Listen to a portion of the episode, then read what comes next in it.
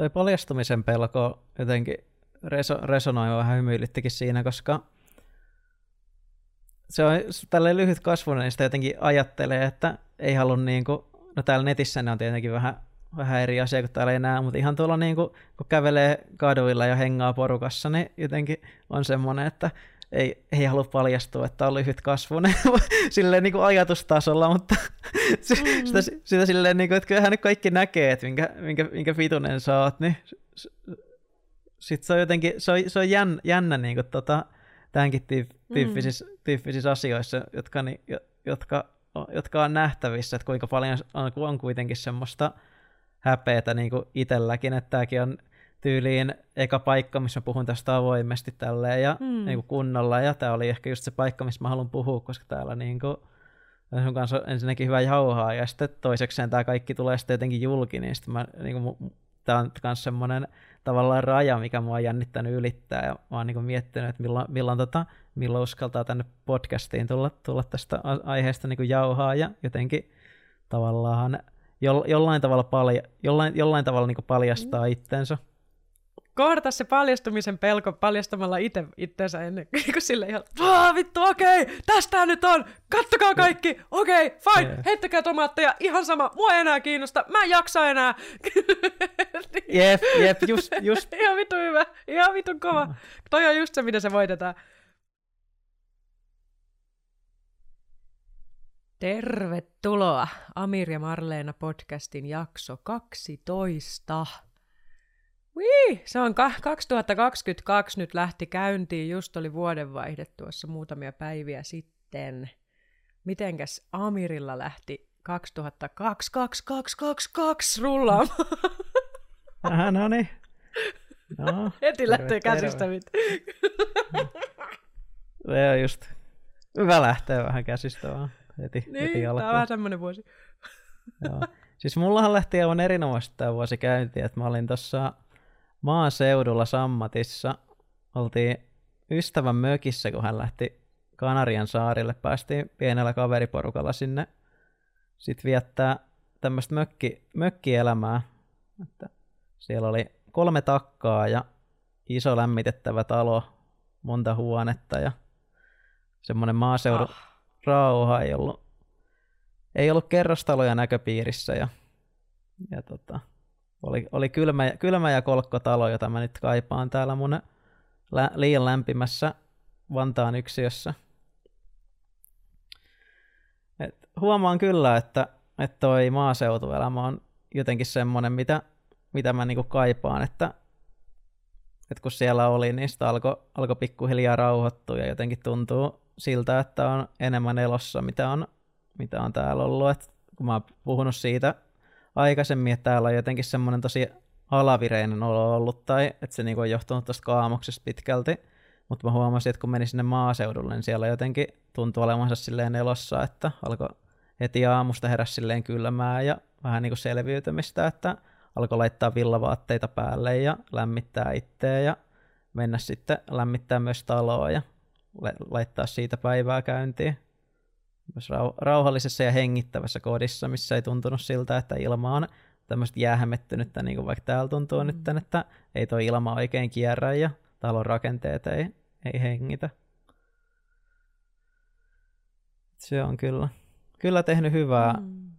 lueskella kirjaa, rauhoittua, seurustella kavereiden kanssa, pelata lautapelejä, viettää uutta vuotta rauhallisissa merkeissä, tehdä blinejä, saunoja viettää aikaa kissojen kanssa ja oli lapsikin mukana, niin semmoista lapsen kanssa touhuumista myös, että se oli kans tosi mukavaa saada lapsienergiaa ja tämmöistä impulsiivisuutta ja tunnesäätelyn puutetta, mikä, mikä on ah. silleen, a, se on aikuisena välillä aina silleen hassu ja se on välillä, välillä hauskaakin, kun saattaa mennä tunteet nollasta sataan sata prosenttinen ilo muuttuu itkuun niin kuin muutamassa sekunnissa, että se on, se on jännittävää. Niin on. Se on elämää. Se on elämää, joo. Tosi hyvää kuuluu. On ihan, ihan elossa nyt. Taas kerran. Eilen palasin illasta, niin ja nyt jo harmit, harmittaa vähän tämä, mutta kun päästä tätä podia nauhoittelemaan, niin se on, se on tota pitänyt mua energisena, että hyvillä fiiliksillä nyt tähän jubailee.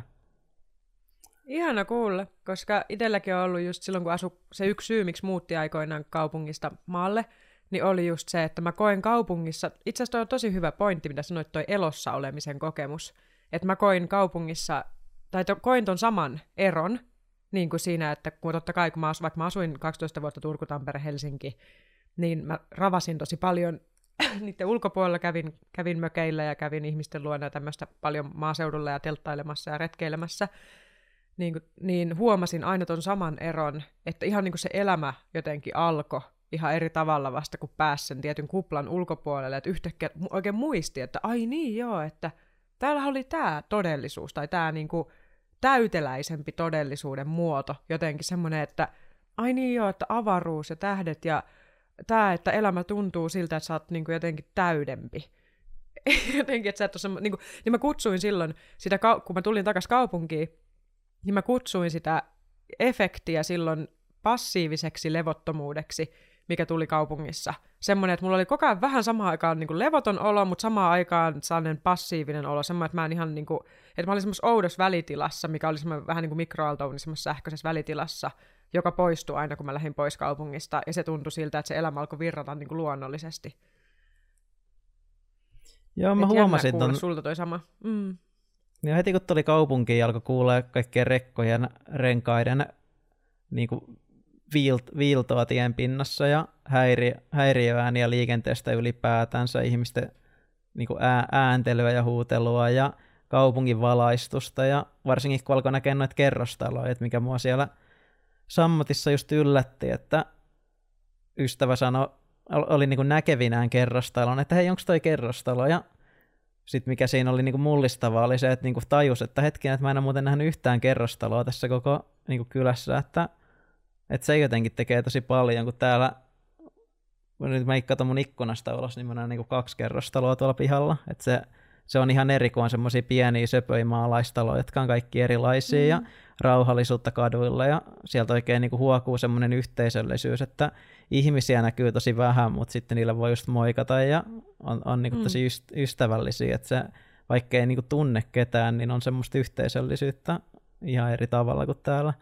Mä en tiedä, onko se joku mun oma blokki vai mikä, mutta musta jotenkin tuntuu, että ihmiset kävelee, että on täällä niinku silleen robotteja ja jotenkin itsekin olettaa, että muuta robotteja, meillä on itsekin vähän robotisoituu silleen, että ei uskalla välttämättä niin morjestella toiselle tai silleen samalla tavalla, että se oma energiakin siihen morjesteluun on jotenkin, että olettaa, että tämä toinen henkilö ei sitten olisi niin kuin lämmin, kun taas siellä maalla jotenkin ajatteli, että ne ihmiset on sitten lämpimiä ja sitten morjesti itsekin lämpimästi ja ne moristi takaisin mm. lämpimästi ja saattoi vaihtaa muutaman sanan. Se jotenkin se tuntemattomien voi... kohtaaminen on ihan erilaista. Niin siinä voi olla joku sellainen, tai mitä mä oon käsittänyt joskus vuosia sitten lukenut jotakin juttuja siitä ihmisen niin kuin lau, niin kuin käsityskyvystä, että kuinka monta ihmistä me kyetään tavallaan käsittämään ihan silleen, että paljonko me aivoja ja systeemin kapasiteetti on rakentunut käsittämään lauman kooksi, ja se oli joku, laskettiin jollain jotenkin jossain tutkimuksessa, että noin 150 yksilöä kerrallaan, ja sitten siinä oli joku sellainen, että, se, että ihminen monist, että se on se 150 tyyppiä, ketä me pystytään kerralla kokemaan ihmisiksi, ja loput me vaan monistetaan tavallaan semmoiseksi, e, niin kuin, että ne ei ole meille, me ei kyetä tavallaan kokemaan niitä ihmisinä, vaan ne on vaan semmoisia hahmoja. ja tämmöistä, oh. niin sitten, joo, että se voi olla joku tommonenkin efekti, ihan siis biologinen että se ylittää meidän käsityskyvyn. Toi tuli mulle uutena. Mä oon kyllä mä oon kuullut tosta, että, että se jotenkin voi, voisi olla tuttuisi, jotain tuttuja 150 ja läheisiä ystäviä yleensä joku 15 ja että niissä oli jotkut tietyt luvut, mutta jotenkin mielenkiintoisesti oikeasti menee silleen, että, että ei, en, mä en kyllä tiedä uskoks mä tuohon ihan täysin, koska musta tuntuu, että jokainen semmoinen uniikki törmääminen tuolla voisi vois olla, että kokee niinku kuitenkin ihmisenä jossain määrin. Jos menee vaikka jonnekin Natural High-festareille, niin okei, kyllä siellä alkaa jossain vaiheessa tulee mitta täyteen niistä ihmisistä, mutta mutta tota... Mut voiko se olla joku sellainen, että se vaihtuu aina, että tavallaan, miten mä sanoisin, että jos on 150 kerralla, mitä sun vaikka hermosto tai systeemi pystyy käsittelemään, niin sitten, jos tosta nyt tulee joku naapuri Jorma, jota sä et niin tava, tai ihan uusi ihminen, niin siinä hetkessä se, se tulee yhdeksi niistä 150 ja joku poistuu, jota sä et ole nähnyt nyt kymmenen vuoteen. Tai tiedätkö silleen, että se, että se on se vaiht, että, se, että mut kerralla se pystyy käsittämään niin kuin, en mä tiedä, tolleen mä sen käsitin. Vaikea selittää. Okay. Mutta silleen, että, että, se, että ne ei ole niin lukkoon lyödyt ihmiset, vaan se on vaan semmoinen käsityskyvyn joku ra- raja tai semmoinen, että paljon, sit, mutta sitten jos tuohon laitetaan yhtäkkiä tuhat ihmistä, niin sitten se menee yli. Sitten se menee niinku ihan silleen, että sitten sä pystyt käsittämään vaan ne lähimmät siitä, ketä sä nyt satut kokemaan jonkinlaista yhteyttä ja sitten muut sä vaan monistat jotenkin. Vaikea itselle kuvitella semmo, semmoinen tilanne, että, että olisi kerralla hirveä, hirveä kasa jengiä, mutta, hmm. mutta voisi vois siinä olla joku perä. Mitäs su, sulla on tota manaaja, manaaja tota, niin mitäs, mitäs manaajalle kuuluu? Tämä on vähän yllättänyt, mutta nyt kyllä tämä manaaja homma tässä.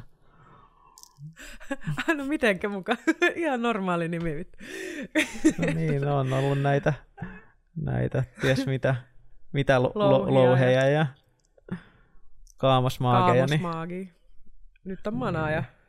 Mikä se nyt? Se on täällä värisuora, värisuora puk, värisuoraa pukkaa niin sanotusti. Niin tota. Joo, eli manaaja tämän päivän nimenä tulee niinkin yksinkertaisesta asiasta kuin siitä, että mä oon menossa nyt pitkästä aikaa äänittämään uutta musiikkikappaletta.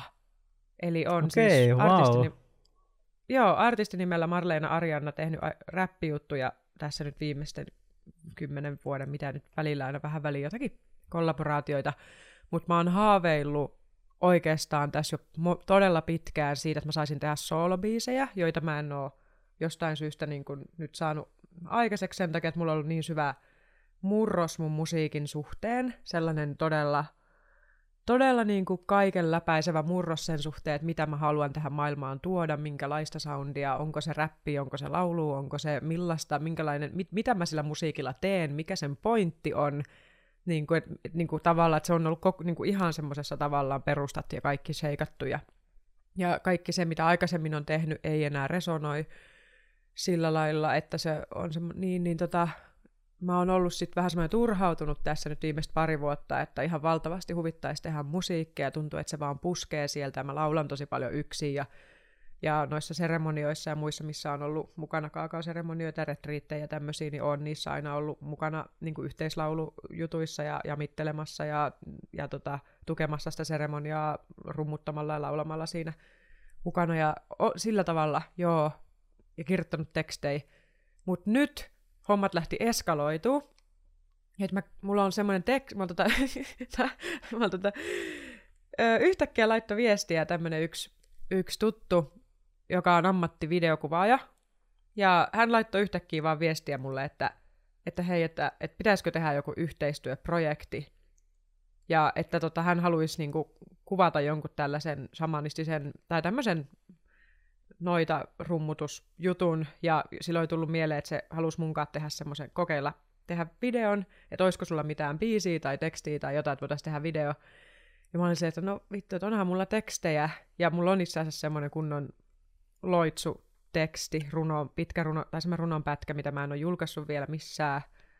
Niin mä sanoin, että no se on mulla semmoinen, mikä nyt puskee ensimmäisenä, että se pitäisi saada niin kuin synnytettyä ulos, että ennen kuin mä voin tehdä muuta. Että se pitää saada ensin vähän niin kuin pois alta se ei ole mikään niin kuin, biisi silleen, että mä en tiedä tuleeko siihen, mitä, että minkälainen rakenne siihen tulee, että se saattaa olla vaan semmoinen yksi pitkä runo niin kuin pienillä tauoilla, mutta se ei tule välttämättä olemaan mikään niin kuin, biisi, missä on jotain kertsejä tai sellainen, että se tulee olemaan semmoinen manaus tai semmoinen loitsu tyyppinen, runo, laulu tyyppinen, kautta räppi kautta millä nimellä. Se, on, kun tää on just tää, kun mä en vittu tiedä, kun mä oon niinku muka räppäri, mutta nää, ei nää oo niinku räppiä tavallaan, mitä mä teen. Varsinkin, varsinkin tää uusi materiaali, niin se on vähän niinku semmoista fuusiota, fuusiota sellaisesta muinaisemmasta runolaulusta ja semmoisesta. Ja sitten kuitenkin siinä on tätä uuden ajan elementtejä myös, niin ehkä siinä luo jotakin omanlaista uutta niin siinä on vaikea sitä genreä määritellä. Niin nyt on tänään illalla lähössä Lahteen Kosovan vanhan paskan kanssa tekemään sen biisin, pyysin kaveria auttamaan sen biisin äänittämisessä ja Sen jälkeen sitten tuun käymään vielä Kemiössä. Sitten lähden äänittää, tai siis kuvaamaan sitä videoa Tampereelle tästä viikon päästä suunnilleen. Ja sen jälkeen mä lähdenkin Meksikoon. jos ei tule perutuksia. Siis tää on ihan vitu jäätävä tää 2022. mä en tiedä mitä täällä tapahtuu. Mä oon niinku kolme vuotta mökissä täällä silleen aika rauhassa ja nyt yhtäkkiä sille asiat lähtee vaan sille kolmes viikossa paam ja yhtäkkiä, siis mulla on lentoliput Meksikoon 18. päivä, ei siis mä en, en mä tiedä. Kuulostaa ainakin siltä, että on ihan kunnolla elossa tällä hetkellä. Se... Joo, joo, siis en, mä itse, mä vaan nauran tälle koko hommalle, että okei, okay, et, joo, et, joo, kaveri soitti tuossa kuukausi sitten yhtäkkiä, että hei, että lähde munkaan Meksikoon, mä vaan, okei, okay. ihan vaan siltä seisomalta. Huikeeta kaverin kanssa. Mikä sulla on fiilis tällä hetkellä tosta, että nyt tulee tehtyä paljon erilaisia projekteja ja sitten vielä lähettyy, lähettyy seikkailemaan tästä? No siis ensimmäinen fiilis on se, että että joku osa musta ei halua luoda liikaa odotuksia sen takia, että nyt on käynyt niin monta kertaa silleen, että joku asia on vähän niin kuin ollut tulossa, vähän niin kuin se elämäkädessä näytelmä tai tällaista, ja sitten tämä pandemiatilanne on tullut ja vienyt sen vähän niin kuin just nenä edestä, niin mä oon harjoittanut sellaista irtipäästämisen tilaa, että, että on tullut kaikki, niin kuin esimerkiksi se meidän elämäkädessä porukka kutsuttiin linnanjuhlien jatkoille niin kuin esiintymät, me oltaisiin pidetty siellä biisi, ja sitten yhtäkkiä just ennen kuvauksia tuli joku uudet rajoitukset, että sori, ei me voida ottaa teidän porukkaa. Ja sitten oli, oltiin menossa lavalle ja sitten sekin vietiin justi ennen pois ja kaikkea tollasta. Että nyt on ollut tosi paljon, tai on ollut tapahtumia, bileitä, kaikkea, mitkä on niinku ollut tosi siistejä, mitä on fiilistellyt, ja sitten ne on viety just naamaidasta pois. Niin tämä on jättänyt muuhun sellaisen nyt tavallaan jäljen, että, että joku osa musta on valmis koko ajan myös päästää irti kaikista hyvistä suunnitelmista siksi, että mä en tiedä ikinä, mitä tulee tapahtua, että mikä saatana pommi tuolta pian räjähtää, joku meteoriitti, tai niin kuin, että ihan mitä vaan voi tapahtua, niin mä oon tosi kikseis, jos nämä jutut toteutuu, mutta mä oon varautunut myös päästää niistä irti henkisellä tasolla. Eli käytännössä mä harjoitan jonkinlaista sitä, että mä en, en löisi lukkoa odotuksia, mutta mä oon aivan todella onnellinen näistä mahdollisuuksista. Niin kuin viime yönä mä makasin vaan sängyssä silleen, niin kuin mä en saada unta siksi, että mä olin niin onnellinen. mä olin vaan niin kikseis, että ei vittu, että mä pääsen tekemään biisiä. Mä pääsen tekemään mun biisiä, niin kuin sellaista biisiä, mikä on mulle tärkeää. Ja nyt mulla on ammatti-ihmisiä auttamassa mua siinä, ja ne itse vielä niin kuin on ilmassut, että ne haluaa auttaa mua, että ne, että ne niin kuin itse on ehdottanut, että hei, että tehdäänkö, tarviksä, tarviksä näin, niin mä olin vaan niin kuin, että vau, että ihan oikeasti, että niin kuin, vaan niin kuin tosi kiitollinen olo. Että kävi miten kävi, niin pelkästään jo tämä niin kuin on, joo. joo.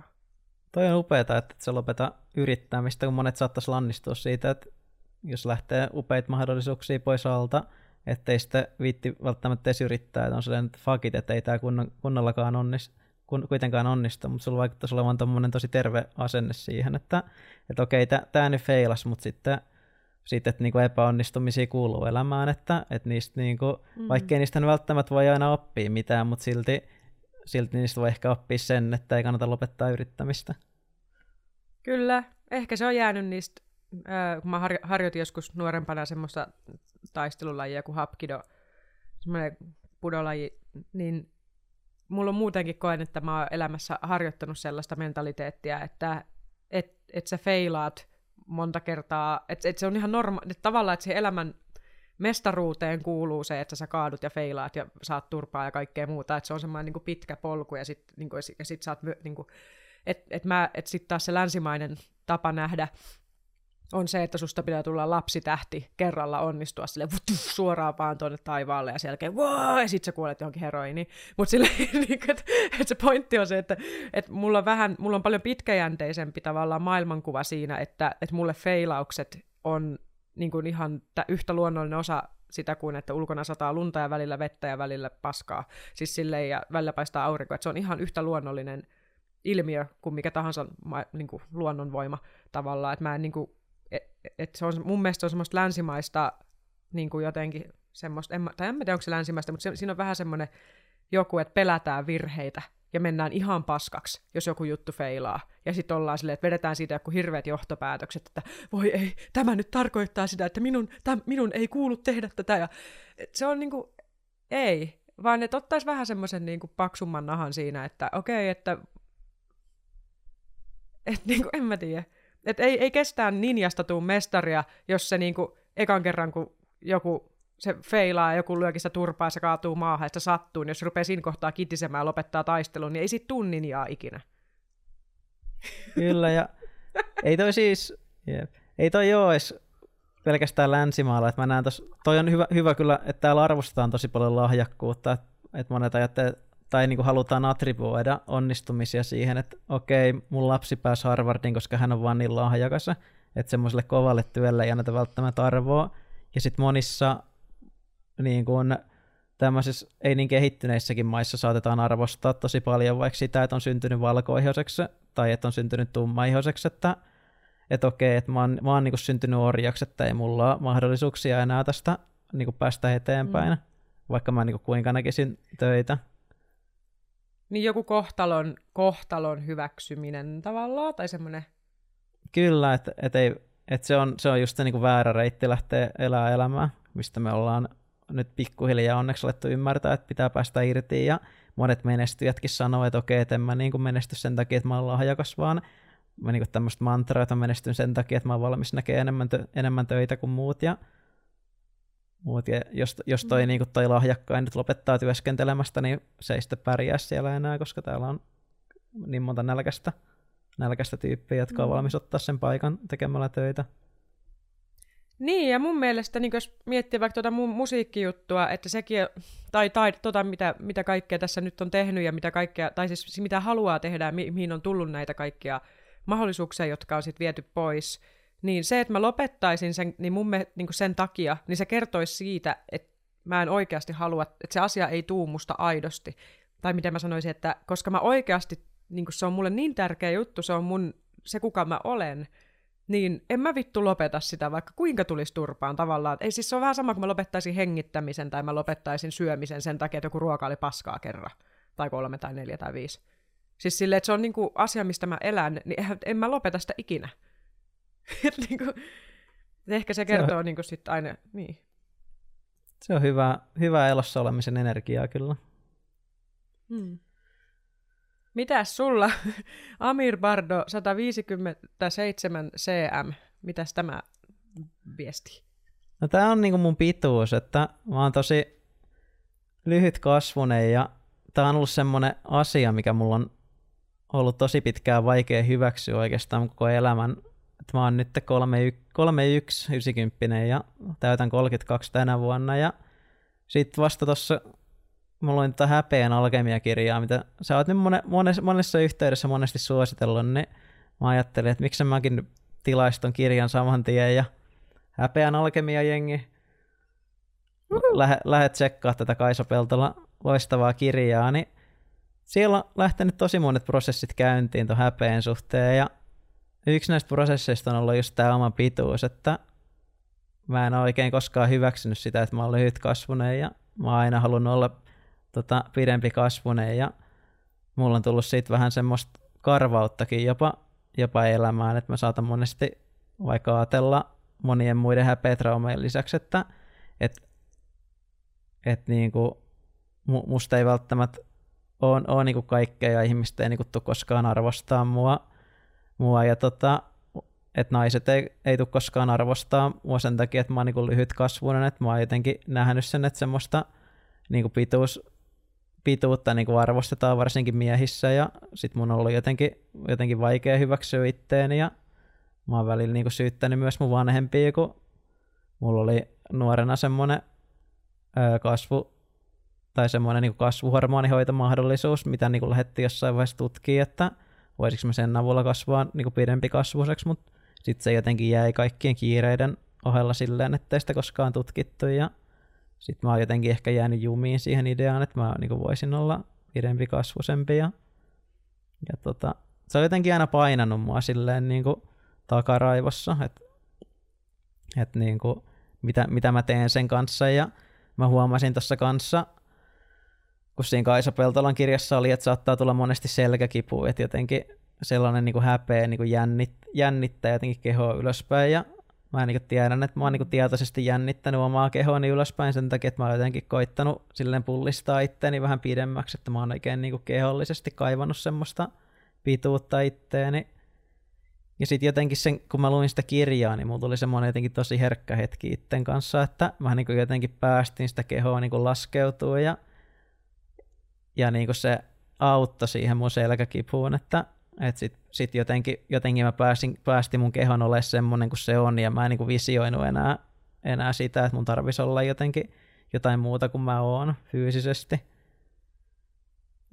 Ja se, se on sitten jotenkin lauennut, että mulla on se jotenkin ala, alaselkäkipu on lähtenyt sen jälkeen niin kuin hellittää, ja sitten niin ympäristössä mä koitan niin kuin vähemmän ja vähemmän miettiä sitä ja enemmän ja enemmän hyväksyä omaa niin kuin itteeni ja ja niin kuin sitä, sitä, mikä mä oon.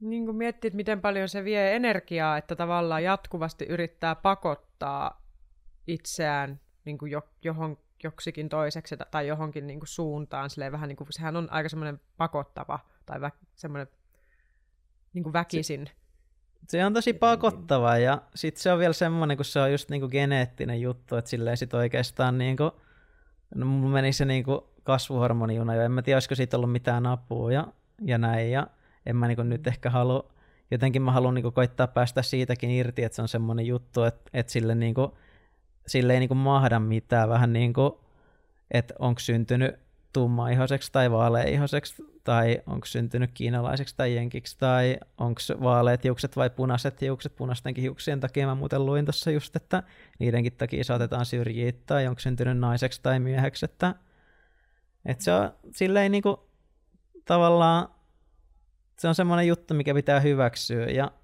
sitten mulla on yksi semmoinen kulttuurinen aspekti, mikä mua on kanssa jossain määrin, että tässä on ollut paljon näitä liikkeitä, Black Lives Matter, ja sitten on tietenkin tämä feminismiliike jyllännyt tosi pitkään, mutta sitten sit toisaalta – tälleen niin lyhytkasvuisille ihmisille ei ole ollut mitään liikettä tai se ei ole niin semmoista, mistä oikeastaan puhutaan tai jotenkin niin kuin tai muuta. Että musta tuntuu, että tai niin ei edes tunnu. Mä vähän niin kuin, mä oon tehnyt vähän taustatöitäkin, että et ekaa kertaa mä oon uskaltanut myös lähteä vähän sy- syventyä tähän aiheeseen, niin mä just tuossa eilen, eilen kattelin, että oli just jotain tutkimuksia, että, että se niin kuin, niin kuin miehillä, että se ei ole niin kuin naisilla sama, mutta miehillä tota, semmoinen lyhytkasvuisuus, niin voi vaikka vaikuttaa siihen, miten koetaan henkilön status vaikka niin kuin työpaikalla, että se vaikuttaa sosiaalisen statukseen. Uhuhu. Ja sitten puhutaan tämmöisistä Napoleon, niin kuin, onko se Napoleon syndrooma tai joku tämmöinen niin kuin, mm. syndrooma, että sitten vaikka niin kuin halutaan yhdistää, että jos joku ihminen on vaikka ollut aggressiivinen ja vallottajahimoinen tai muuta, niin että sen on pitänyt olla semmoista jonkinlaista kompensointia sitten, että, Joo. että jotenkin jotenkin tie... Joo. Että on jotenkin alkanut tiedostaa semmoista sosiaalista painetta ja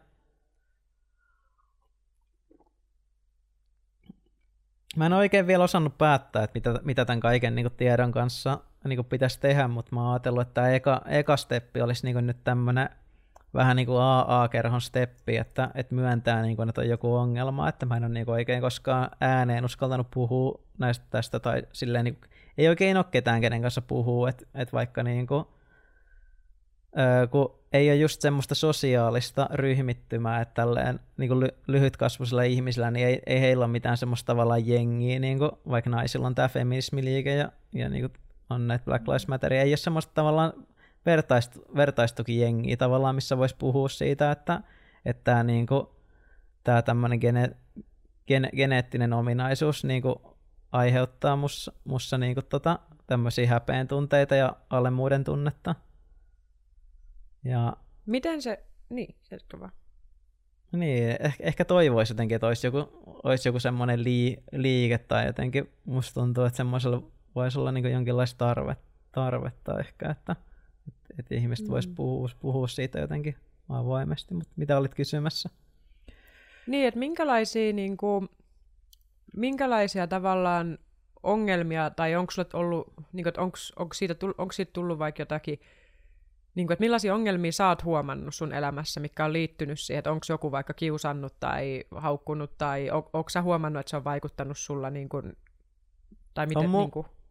on mua lapsena kiusattu sen takia, että, en just ala-asteella, niin se oli semmoinen, mihin jengi, jengi saattoi tarttua, että on niinku pätkä ja tumma ja et silleen, niinku, että vielä kun oli, on, ei ole niinku ihan traditionaalisen värinen, on niinku pari tämmöistä geneettistä, geneettistä seikkaa, että varsinkin lapset on vähän ehkä niinku julmia, niin sitten kun on niinku poikkeavainen monessa suhteessa, niin sit on niinku sen suhteen sitten tullut ala-asteella kiusatukset. Ei mulla niinku lapsuudessa ihan niinku ennen ala-astetta oikeastaan ollut semmoista kiusaamista, että silloin jengi ei niin paljon ehkä etisi semmoista kiusaamisen kohdetta toisestaan. Hyväksytään luontaisesti enemmän niinku erilaisuutta. Ja sitten tälleen vanhemmiten, niin tota, kyllä jotkut välillä sanoo just pätkäksi ja sitten se tuntuu niinku pahalta ja ja mä ehkä niinku toivoisin, jos mä voisin niinku hyväksyä ja ounaa niinku enemmän sen ominaisuuden itsestäni, että no mä, niinku, mä oon sen pituinen kuin mä oon, että, että, tota, että ei tässä niinku, mä oon niinku hyvä, hy, hyvä, hyvä, loistava tyyppi ja mä oon, niinku, mä oon tämmönen kuin mä oon, että mä jotenkin toivoisin, että just sitä, että, että mä saisin ounattua sen, sen niinku itsessäni. Joo, mä muistan silloin, kun mä harjoitin sitä hapkidoa, ja mua valmensi semmoinen tyyppi, joka oli moninkertainen Suomen mestari, lapualainen, lapualainen kamppailu, kamppailija, niin tota, se oli just tämmöinen niin lyhy, lyhyempi mies kuin mitä ne muut miehet oli, niin se taas niin kuin mulla jäi mieleen, että, että se oli niin kuin sille semmoinen etu niin kuin noissa kamppailulajeissa, koska se koki, että tavallaan, että kun se, se nimenomaan hyödynsi sen niin kuin pituutensa sillä tavalla, että se pystyi niin kuin iskemään semmoisiin strategisempiin paikkoihin. Ja jotenkin, että se taas, ja kun mäkin olen itse aika lyhyt myös, niin sitten se nimenomaan valmensi mua sille, että miten mä hyödynnän sen mun tavallaan. Silloin mulla jäi semmoinen olo, että itse asiassa tämä onkin niin kuin hidden treasure tavallaan, että se, mutta se liittyy enemmän siihen niin kuin kamppailulajin juttuun tai semmoiseen, että siinä mä muistan, muistan sen, että, että pitkillä ihmisillä oli paljon vaikeampaa vaikeampaa kuin lyhemmillä, ja että tavallaan just, että siihen liittyy just sen tavalla, että miten sä ounaat sen, sen sun ominaisuuden mahdollisimman hyvällä tavalla, niin kuin silleen, niin joo, että niin kuin, mutta on toi jännä kyllä, niin kuin, mitä on kuullut itsekin, itekin niin kuin, vaikka esimerkiksi noilla deittailumarkkinoilla, mä oon itse tosi allerginen kaikille Tindereille sun muille, mä oksettaa se koko systeemi. Mä en tiedä, hyi helvetti, mä en tiedä, mikä siinä on. Siinä on jotain, jotain tosi semmoista ällöttävää swippailla ihmisten naamoja ja sit en, en mä tiedä. Joo, mä nyt on tämmönen, tämmönen.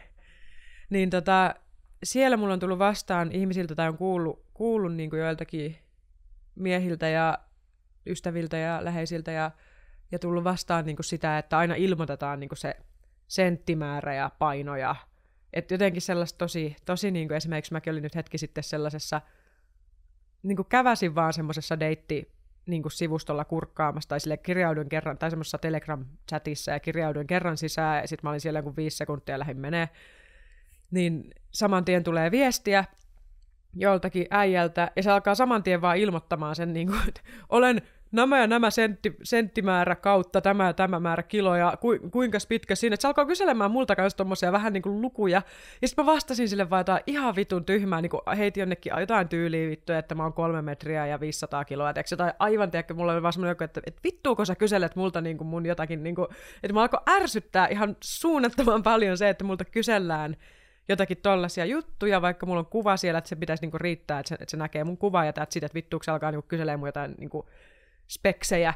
Ja sitten se rupesi ihan ihmeissä, että ei, ei, totta kai nämä nyt pitää tietää ja kaikkea. Niin mä niin siinä mietin silleen, että vittu, että en mä tiedä, tuossa on jotain tosi outoa, outoa tuossa to, tommosessa. Ja sitten sit mä oon kuullut just joiltakin miehiltä sitä, että, että naiset kyselee heidän pituutta, ja sitten jos niin kun he ilmo- ilmoittaa se, on niin lyhyitä, niin sitten saattaa yhtäkkiä lopettaa, ettei vastata enää viesteihin, ja tai saatetaan niin kuin ihan suoraan kommentoida jotain, että olen tottunut katsomaan miestä ylöspäin, joten niin kuin tällaista, niin mä niin kuin mietin, että miksi toi on semmoinen asia, mitä saa kommentoida ja saa silleen niin kuin avoimesti jotenkin pilkata, mutta jos sä sanot vaikka jollekin sen painosta tai niin kuin nykyään kun on ollut just kaikki näitä body positive juttuja ja kaikkea, mikä on hyvä, että tätä lähdetään tätä niin kuin vitu keskiaikaista su, niin kuin, kä- sosiaalisen käytösmallien suota hiljalleen niin kuin, tuomaan niin kuin, jollain tavalla inhimillisemmäksi ja semmoiseksi sivistyneemmäksi, niin se on tosi hyvä, että on näitä tällaisia, mutta silti mä näen, että toi on semmoinen piste, mistä ei ole välttämättä, että tota saa niin kuin edelleen tosi silleen avoimesti kommentoida ja pilkata ja kysyä ja, ja jotenkin, että et, et se ei ole siinä samassa suojeluksen piirissä tai tietoisuuden piirissä niin kuin munkaan havainnon mukaan, mitä esimerkiksi vaikka paino- tai naiseuteen liittyvät jutut tai tommoset on. Että miksi, mie- miksi miesten pituutta saa pilkata, mutta naisten painoa ei, tai jotain tällaista. Niin kuin, että se tota pitäisi samaa... tavalla olla. Mm. Tota samaa mäkin olen miettinyt, ja sitten kun mä lähdin kanssa itsekin, itse, mä oon huomannut tätä samaa, ja mä lähdin itse kanssa tutkimaan jonnekin tota 2 plus foorumeille, tai joku tämmönen, tämmönen niin kuin joku vauva.fi, tai mikä nyt olikaan tämmönen Yes, öö, missä niin just tämä, missä, missä, missä on vähän niin kuin kaiken, kaiken ikäistä porukkaa, porukkaa ja jengi puhuu tosi vapaasti, niin siellä oli just tämmöinen, mm. se oli niin kuin lyhytkasvuisen miehen kirjoittama niin kuin threadi, se jotenkin lähti sillä, että, että miksei naiset ole kiinnostunut lyhytkasvuista ihmistä, tai siinä oli joku tämmöinen oletus, ja siinä oli aika pitkä kommenttiketju, ja siellä, siellä näki vähän niin kuin kaikenlaista, että siellä niin kuin saatettiin sanoa, että, että no niin kuin pieni, pieni henkilö vaikuttaa pikkuveljeltä, ja iso henkilö tuo niin kuin turvaa, että haluan, että on iso syli, ja sitten siellä oli, että no ei sillä ihmisen koolla ole väliä, että sen pitää että jos hän hyväksyy itse itsensä, niin että siitä ei niinku näe semmoinen, mitä tuossa niinku Peltolan kirjassakin puhuttiin, että saattaa niinku nousta semmoinen häpe, häpeä niinku henkilöstä, mikä sitten voi aktivoida häpeitä muissa, mistä ihmistä ei välttämättä niinku tykkää, että oli, että jos ihminen hyväksyy itsensä, niin se on hyvä. Ja sitten toi asia, mistä puhuit, niin kun, että puhut, kysytään sitä painoa ja pituutta, niin yksi juttu, mikä mua niin tavallaan pisti merkille. Siellä oli, että, että naiset niin kuin, tiesi tosi hyvin niin kuin, kumppaninsa pituuden, vaikka tarkkaan, että ne oli sillä että no minun mieheni on 186 senttimetriä ja hän painaa 80 kiloa. Ja siellä oli niin kuin, ihan sikana tommosia kommentteja, missä naiset tiesi ihan niin kuin, tasan tarkkaan sen niin kuin, mie- miehensä pituuden. Ja se jotenkin yllätti mutta että et, et, et, tämä on niin kuin, pakko olla joku tosi tärkeä asia, koska mä, niin kuin, mä en niin kuin, aina tiedä edes mun omaa pituutta. Nytkin mä en vähän niin kuin, joo, Nytkin Enkä mä vähän niinku heitin, mä, mä ajattelin, että mä heitän nyt vähän alakanttiin, koska tota, tää on niinku tämmönen eheytymisen prosessi, kun mä yleensä oon niinku heittänyt yläkanttiin just oikein jonnekin treffipalstoille, kun mä ajattelin, että mä en niinku halua piilotella sitä tai, tai niinku mitään, että kuinka, kuinka pitkä mä oon, ja sekin ehkä osittain jotenkin johtuu siitä, että mä ehkä niinku jotenkin häpeä ja ajattelen, että se on tärkeää, niin sitten mä, mulla on kanssa ollut joku outo semmoinen juttu, että mä niinku jotenkin halu, siis siitä tulee vähän semmoinen fiilis, että, että haluan niin jotenkin paljastaa itteni, mikä on jotenkin mm. semmoinen outo ajatus, että mä haluaisin kuitenkin päästä sinne sinut sen kanssa, että mä en niin näkisi sitä fituutta jotenkin negatiivisena juttuna, vaan se olisi semmoinen niin enemmän neutraali juttu, että kaikilla on ne niin kuin oma, omat juttunsa ja, ja näin. Kaikilla on omat kaappinsa, mistä tulee ulos. Kaikilla on omat kaappinsa, mistä tulee ulos, ulos se on just näin. Ja on mullakin niin kuin elämässä kuitenkin silleen hyvin mennyt, että on, että on niin kuin, ollut ihan niin, ihan niin, niin naisystäviä ja on ollut kiva, kiva niin työpaikkaa ja hyviä ystäväpiirejä ja tälleen. Että, mä kuin, että se on semmoinen, ehkä jotenkin itse on jotenkin silleen perfektionisti ja sen lisäksi vielä jotenkin toivoisi itsellä kaikki asiat niin hyvin kuin voisi olla, että ihan niin kuin parhaalla tavalla, niin sitten jotenkin, jotenkin haluaisi, että itse saisi ihan kaikki just sillä tavalla, kun, niin kuin voi vaan olla. Mulla tuli hassu kela just tänään, mä kans pyörittelen tai yöllä, niin on tämä niinku plastiikkakirurgia just, mikä on niinku Jenkeissä tosi kova juttu, että niitä tehdään ihan niinku jatkuvasti, että ihmiset ei niinku vaan ole jotenkin tyytyväisiä itteensä aina niinku jollain tavalla. Joku aina niinku pielessä. Niin, ja sitten mä aina mietin sitä etenkin noissa plastiikkakirurgijutuissa, vaikka totta kai mä nyt ymmärrän, jos vaikka jollakin on joku sairaus tai, tai joku juttu, että se halutaan korjata niin kuin normaalin näköiseksi joku juttu, niin mä en puhu semmosista, vaan mä puhun niin kuin siitä, että sulla on tavallaan kaikki ihan fine, mutta sit sä vaan meet niin kuin muuntamaan sitä radikaalisti ittees toisen näköiseksi, vaikka esimerkiksi laittaa isot silikonirinnat tai isot huulet tai jotain tämmöistä, niin mä oon monta kertaa miettinyt, vaikka samaan aikaan mä oon liberaali siinä, että, että mun puolesta ihminen voi vaikka tatuoida itsensä vihreäksi ja laittaa itse, porata itsellensä vaikka neljä sarvea tuohon päähän ja se on mulle ihan vitun se ja sama. Että niin ei, ei mua silleen niin kuin yllätä tavallaan elämisen ja ihmisyyden monimuotoisuus, mutta mä oon monta kertaa vaan niin psykologisesti miettinyt sitä, että että, että, että jos esimerkiksi mä itse niin kuin kokisin vaikka, että joku osa vaikka mun kasvoissa tai mun kehossa olisi jotenkin niin kuin vääränlainen niin kuin sellaisella tavalla, että mun pitäisi käydä leikkelemässä sitä, niin kuin, että tehdä niin radikaali toimenpide tietyllä tavalla ja muuttaa se ihan toisen näköiseksi, niin, niin miltä se tuntuisi saada kehuja niin kuin joltain ihmiseltä sitten siitä asiasta, vaikka esimerkiksi mä kävisin leikkaamassa mun nenän ja tai rinnat, ja sitten joku tulisi sanoa mulle jossakin paarissa, että voi, että sulla on hie- hieno nenä tai hienot rinnat, niin se fiilis sille kiitti, ja sä tietäisit, että se ei ole sun tavallaan oma, vaikka totta kai se on sun luomus siinä mielessä, että sä oot päättänyt luoda sen sellaiseksi. Mutta kyllä sinne jäisi mulle ainakin sellainen joku pieni niin kuin fiilis siitä, että no niin, että nyt mua kehutaan tästä osasta, mikä ei ole oikeasti aito minä. Jep. Onko se vähän sitten niin. semmoinen, kun joku sanoo, että, sulla niin. on, että onpa sulla hieno paita tai onpa sulla hienot korvakorut tai joku tämmöinen. Tuleeko sitten semmoinen, että se on... Se, on niin vielä, se menee sun... vielä syvemmälle. Jep. Se on, sekin on kuitenkin jonkun toisen tekemä sitten, että se ei ole, niinku, se ei ole niin. niinku sua, että jos otat jotkut rinnat, niin joku on tehnyt ne rinnat ja laittanut ne sinne. Niin, ja sitten jotenkin, koska kuitenkin mä näen, että, että se kaikista, niin kuin totta kai, että niin kuin just tässä, että nautinnoilla on laatueroja, ja tällaisilla, niin kuin, mm. se on se, mikä niin kuin filosofian tunneilla opetettiin jo lukiossa, että niin kuin mitä mä jäin pohtimaan jo silloin, että nautinnoilla on laatueroja, että on eri asia nauttia hampurilaisen syömisestä kuin siitä, että sä oot kymmenen vuotta soittanut joka päivä kitaraa ja sitten jonain päivänä sä vedät sen sun lempipiisin ihan vituun silleen, niin kuin, että sä osaat sen niin kuin unissaskin ja sitten sä voit, niin kuin, että tavallaan, että niillä on huomattava ero niin kuin, niin kuin erilaisilla niin kuin laatueroja, niin tavallaan tossakin on se laatuero siitä, että sä tapaat ihmisen, joka rakastaa sua sellaisena kuin sä oikeasti oot, ja se tykkää sun kehosta just semmoisena kuin sun keho on, eikä verrattuna siihen, että sä tapaat ihmisen, joka tykkää sun kehon muodosta, joka on muokattu jossain plastiikkakirurgisessa toimenpiteessä näyttämään joltain, miltä sen NS pitäisi näyttää, vaikka se ei näytä oikeasti siltä, niin sitten se tulee sanomaan, että kiva tissi. silleen, vähän niin kuin, että, että siinäkin on vähän se laatuero, että voiko siitä koskaan saada oikeasti sitä syvemmän tason, niin kuin, en mä tiedä, tämä voi olla ehkä, en, mä en tiedä, koska en mä mm. halua lähteä tuomitse ketään, joka ottaa silikoonit, tai ei se ole se pointti, ja tämmöistä, että en mä sitä meinaa, että meidän pitää olla jotain niin kuin super niin kuin hippejä kaikkien, niin kuin, jotka ei koskaan, niin kuin, kyllähän mäkin meikkaa ja laitan, mä rakastan kaikkea, kaikkea tämmöistä luovaa, luovaa esteettistä juttua, ja näin niin kuin sanoin aluksi, että se ei ole se pointti, mutta mä ehkä niin kuin mietin tässä vaan sitä psykologista kipua siellä kaiken alla, että jos on se kokemus siitä, että, että, että mä oon niin kuin jotenkin että niinku, et on jonkin näköinen vaikka itseinho, itseinhon piste siellä, että inhoaa vaikka itse, itsessään jotain ominaisuutta, ja, siitä, ja silloin siellä inhon alla on usein suru ja pelko ja pettymys ja semmoinen niin pelko siitä, että jotenkin, että, että mun arvo on sit, niin kuin jotenkin nyt alempi tai, tai joku ihminen, kestä mä tykkään, niin mä en niin kuin, riitä sille, riittämättömyys.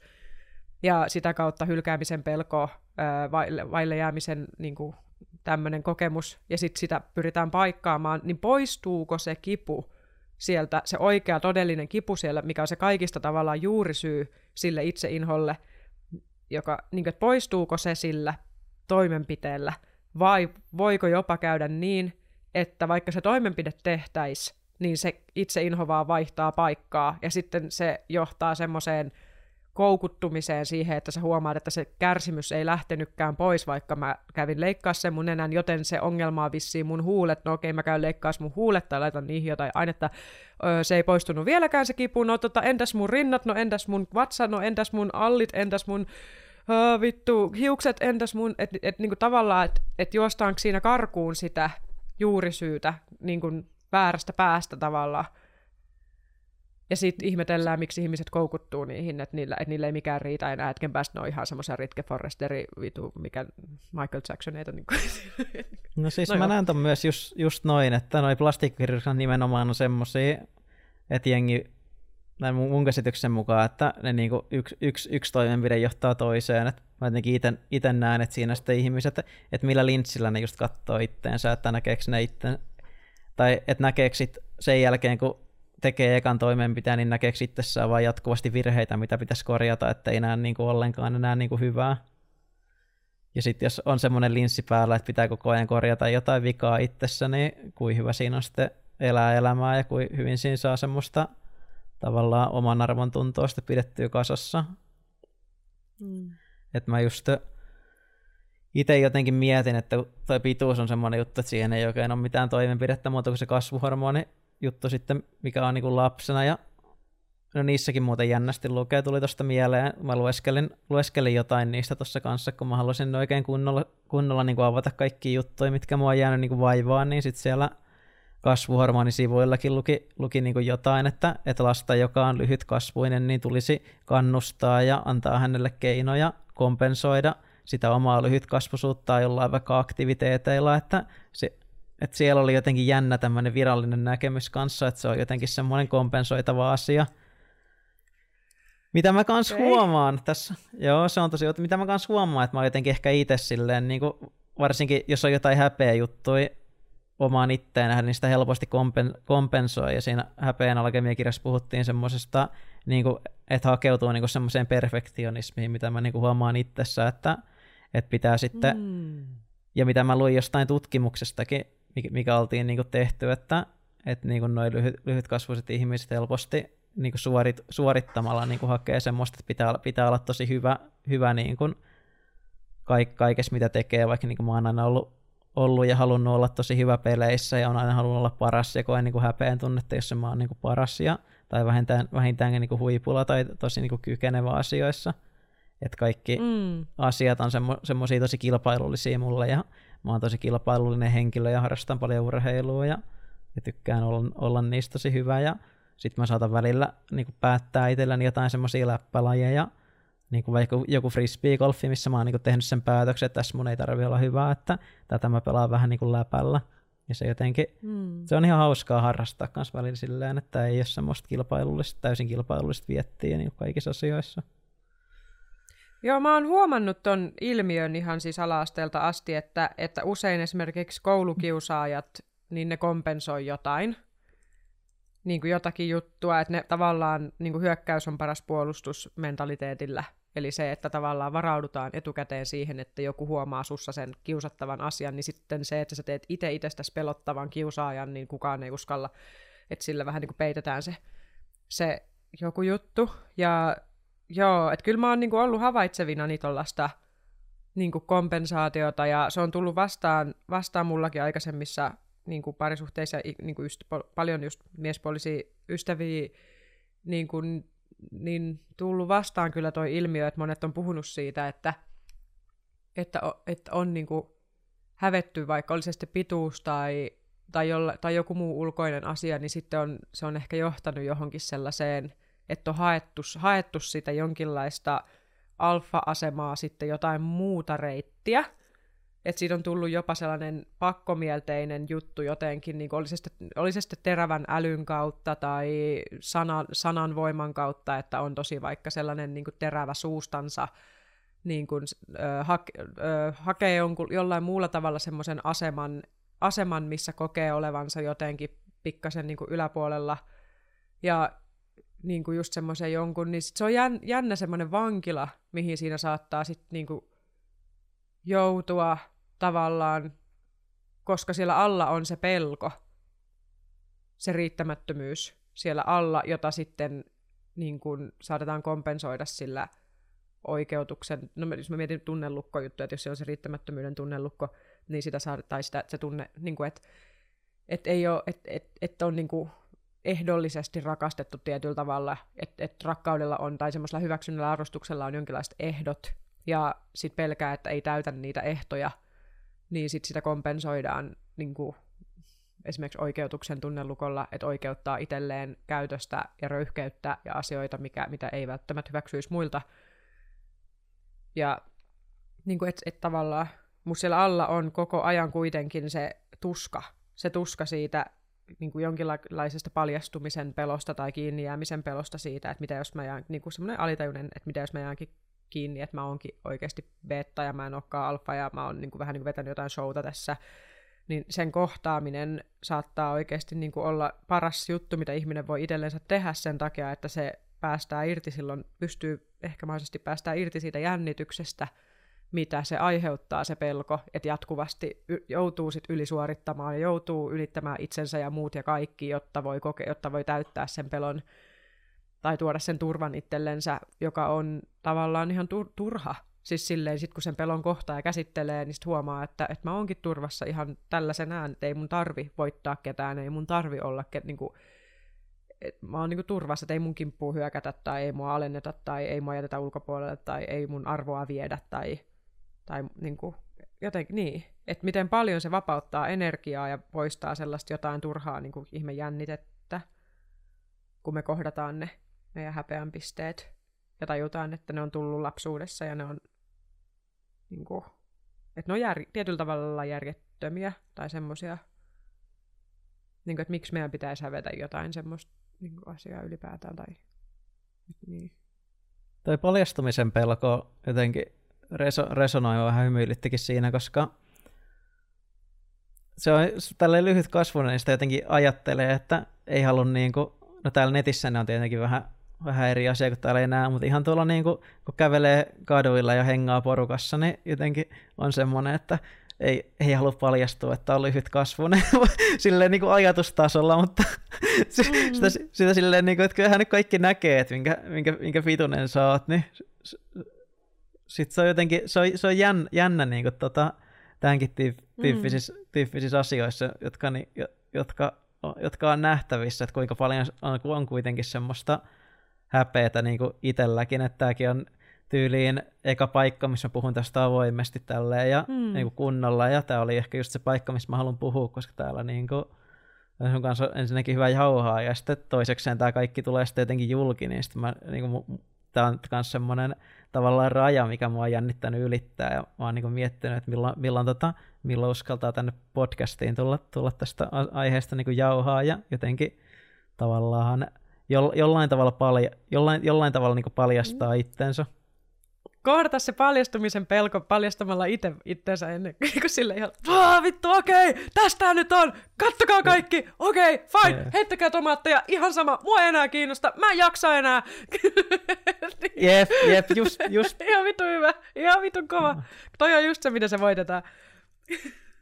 kyllä, kyllä, ja sitten sitten jos joku niin sanoo pätkäksi tai lyhyt kasvuksi tai muuksi, niin on, mä ajattelin, että mä niin kuin ounaan se nyt ihan täysin, että mä niin kuin, normaalisti se niin kuin hävettää ja sitten kokee vähän huonoa fiilistä, niin kyllä mä, niin kuin, kyllä mä, kyllä mä oon niin kuin nyt, mitä mitä tässä, jos mä oon niin kuin sinut tänä asian kanssa, niin tota, tämähän on niin kuin, tämähän on, eihän tässä ole niin kuin mitään, mitään hätää, Jep. hätää niin kuin, ja mulla on vähän, vähän hätäinen fiilis vielä, mutta mä niin kuin haluan päästä siihen tilanteeseen, että ei ole mitään hätää. Niin Nimenomaan, ja usein se on mennyt, mulla ainakin, kun mä oon tehnyt tuollaisia niin myös sen podcastin aikana näitä mun mm. kaapista tulemisia, niin mä oon ollut aivan silleen, okei, okay, kill me, okei, okay, fine, mä en jaksa enää, mä en, nää ka- tää kaappi on mulle aivan liian pieni, mä oon liian villi tänne kaappi, mun on pakko paljastaa, että mä oon ihan vittu hirveä persestä oleva, rokottamaton henkinen, uskon haamuihin oleva ihminen, vittu kill me, jos se on liikaa teille. Niin sit kun sen tekee, sit yhtäkkiä sieltä tuleekin niitä, että onneksi sä puhut tästä asiasta, niin mäkin oon, mäkin oon. Sitten rupeaa sataa viestejä siitä, että et, niin kuin, et, et oikeasti, että et, et sä et olekaan yksin, ja sit sä oot valmistautunut vastaanottaa niitä tomaatteja, sieltä saattaa ehkä tulla yksi tai pari jotain, mutta sitten nekin on semmoisia oikeasti vähän semmoisia aika lame, tai silleen, että no voi vittu, että toikin turha, it, elämänsä turhaantunut, kyllästynyt ihminen heittää jonkun mädän tomaatin sun päälle, sä oot vaan silleen, katot sitä, otat sen pois naamasta ja katot sitä silleen, kiitos, täytit paikkasi tässä täytit roolisi tässä minun vapautumisnäytelmässäni. Ja näin, ja sen jälkeen... et niinku, et pointti oli se, että niitä tulee vähemmän kuin pelkää.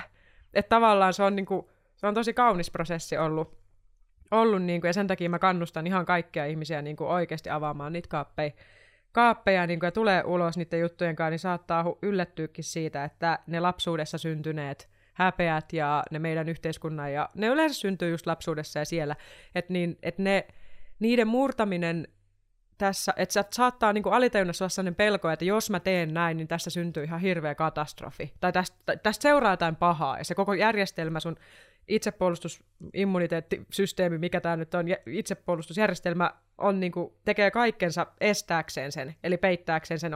Että jos tämä ongelma paljastuu, jos tämä juttu paljastuu, niin sitten mua aletaan vainoamaan ja pilkkaa ja kaikkea tämmöistä niin kuin, että se on vaara, että se on turvatonta. Mun arvo viedään ja kaikkea. Mutta sitten kun sen tekee niin päinvastoin, eli käytännössä niin kuin, ottaa sen narrin viitan päällensä ja kohtaa sen pelon silleen kunnolla, vetää sille kainalopierroja ja oikein, niin kuin, oikein vetää sen niin kuin, just se, mitä ei saisi tehdä niin sanotusti, niin yhtäkkiä huomaakin sen, että, että kuinka paljon niistä peloista oli valheita, että ne ei ihan niin kuin, että ne ei niin kuin pidä paikkaansa, mutta ne on semmoisia haamuja siellä tietoisuudessa, että näin tulee käymään, jos sä teet näin. Ja sitten kun sä huomaat konkreettisesti, että niin ei käykään, sua ei pilkatakaan, sua ei hylätä, sä itse asiassa saat enemmän kavereita jopa. Tai niin kuin, itse asiassa asia niin kuin, sä voit paremmin sen jälkeen ja sä rupeat loistamaan ja sulla on vitusti enemmän elinvoimaa, koska sulla vapautuu pois sitä turhaa jännitettä sieltä, niin sulle vapautuu käytännössä kaistaa. Sun omaa elinvoimaa vapautuu sun omaan käyttöön. Huom, ihan jäätävä määrä, se on ihan vitun jees. Sä voit paremmin, se tuntuu hyvältä, kun on voimaa ja systeemi virtaa. Niin... No musta tuntuu just nyt, että vapautuu kaistaa ja on hyvä olla estämässä hyvä, hyvässä tukevassa sun, sun seurassa tässä. Sitten lapsuudessa just niin ei oikein saa mitään niin kuin tukettua seuraa ei oikein itse osaa tukea itteensä. Ja sitten jotenkin kun lapsuudessa jää ne traumat, niin mä jotenkin huomaan että helposti ajattelee, että aikuisuudessakin ihmiset on niin hirveitä kuin lapsuudessa, Jep. milloin ne traumat on niin kuin aiheutunut. Että sitten aikuudessa kyllä ihmiset niin on jotenkin paljon ymmärtäväisempiä, niiden ei tarvi enää ottaa sitä häpäisiä rooleja, mistä siinä kirjassakin paljon puhuttiin, että ihmisiä pelottaa se oma häpeä, ja sitten ne niin haluaa häpästä muita ihmisiä sillä, että niiden Jep. ei tarvitsisi kohtaa sitä omaa taakkaansa.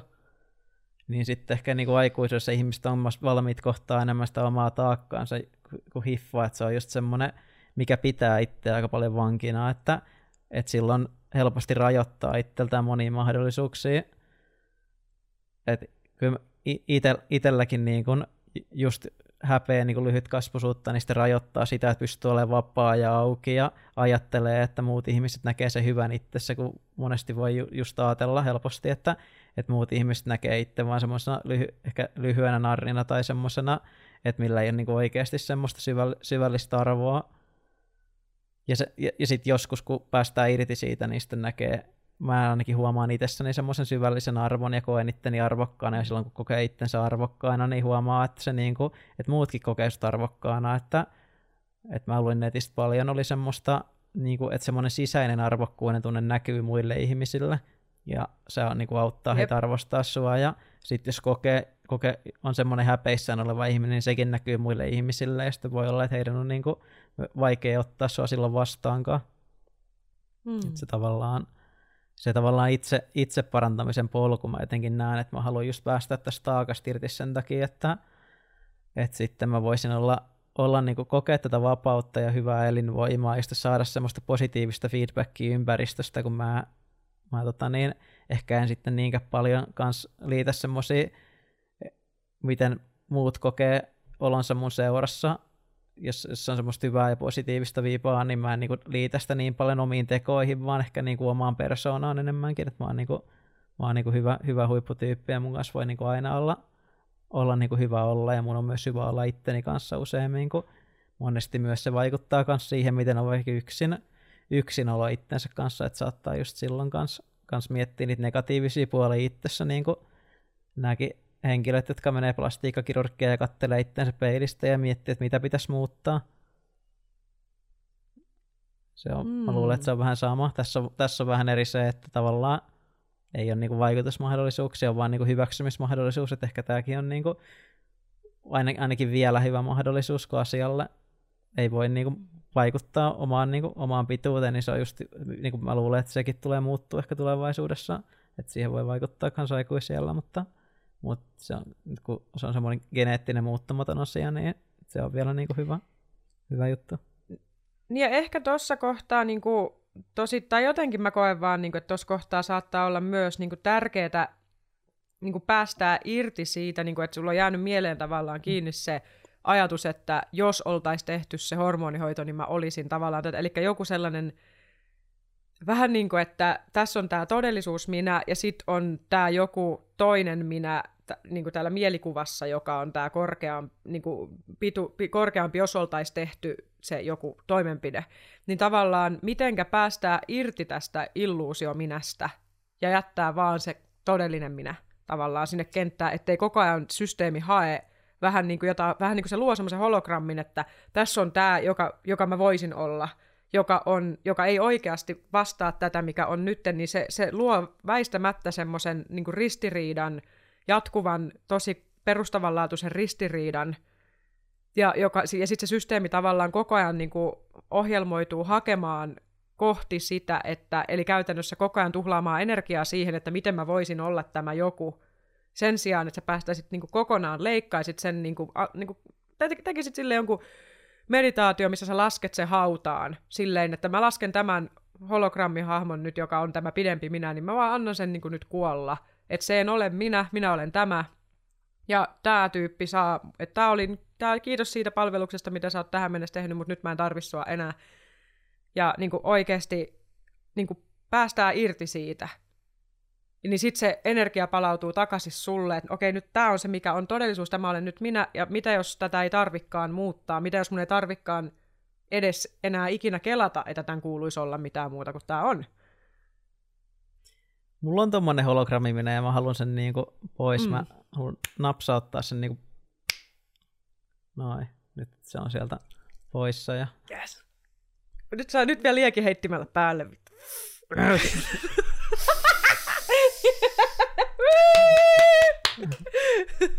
Burn, motherfucker. no niin, ja sit mä vittu multaa päälle. Ka-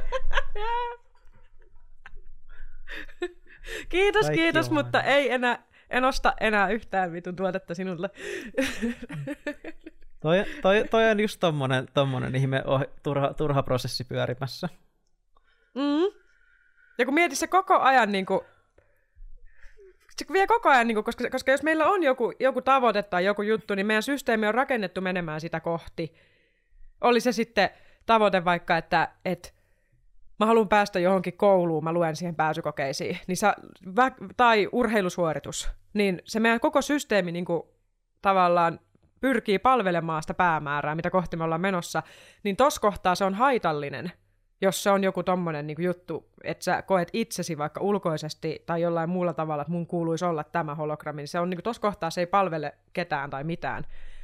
Niin, mutta se, että se on sama mekaniikka tavallaan.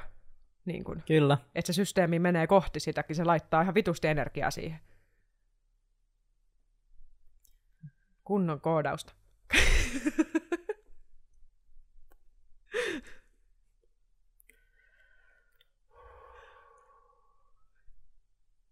Joo, tässä on, tää on hyvä. Nyt, nyt, nyt saatiin tämä prosessi käyntiin, niin tämä on, tää on nyt prosessi, prosessi, prosessi.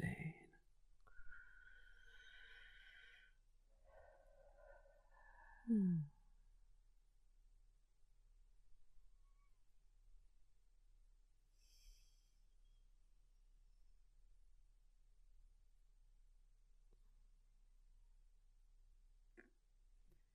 Se on tämä systeemin tyytyväisyys on myös semmoinen ihanne, mitä mä haluan ylläpitää, että mä saisin pidettyä tämän mun koko, koko systeemin tyytyväisenä niin, että mulla olisi vaan tämmöistä semmoista positiivista meininkiä päällä.